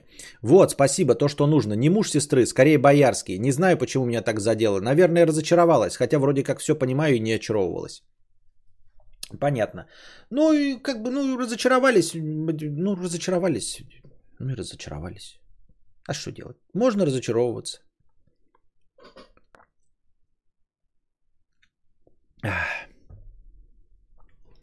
Если как боярский, то тем более публичная личность по-любому огромное количество людей разочаровывает. И всегда будет разочаровывать. Ну, потому что, как говорится, нельзя нравиться всем. Да не медный пятак, чтобы всем нравиться. Вот, поэтому разочароваться можно в любом. Как я уже и говорил, раньше было интереснее в этом плане. Ты ничего не знаешь о своем кумире, просто там он Д'Артаньяна играет и все хорошо. А потом, как начинаешь читать, думаешь, ну и что? Ну и что? Ну, разочаровались. Ну, если разочаровались, можно перестать быть его поклонником, не смотреть Д'Артаньян.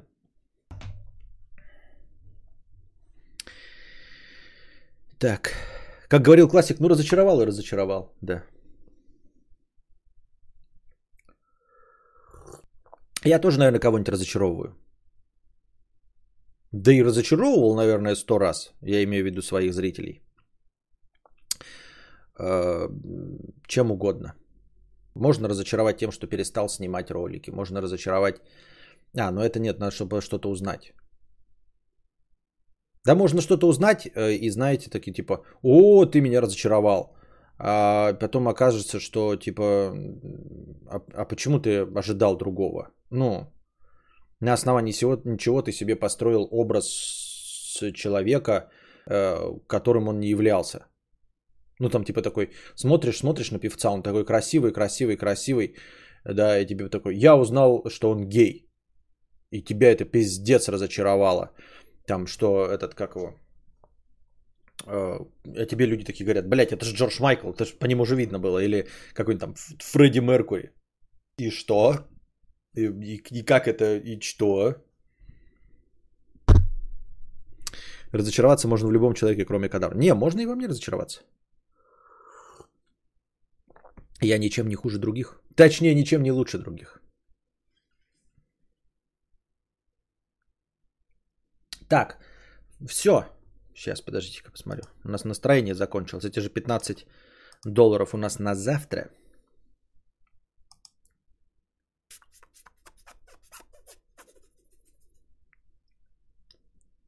Да, эти $15, вот они как раз 1086 рублей, это на завтра. Мы ушли в минус. Спасибо большое, что были с нами. О, женатый человек смотрит на чужие полужопия, разочаровал, да. Ну, в этом нет ничего плохого, ну, разочаровал, подумаешь, что такого-то.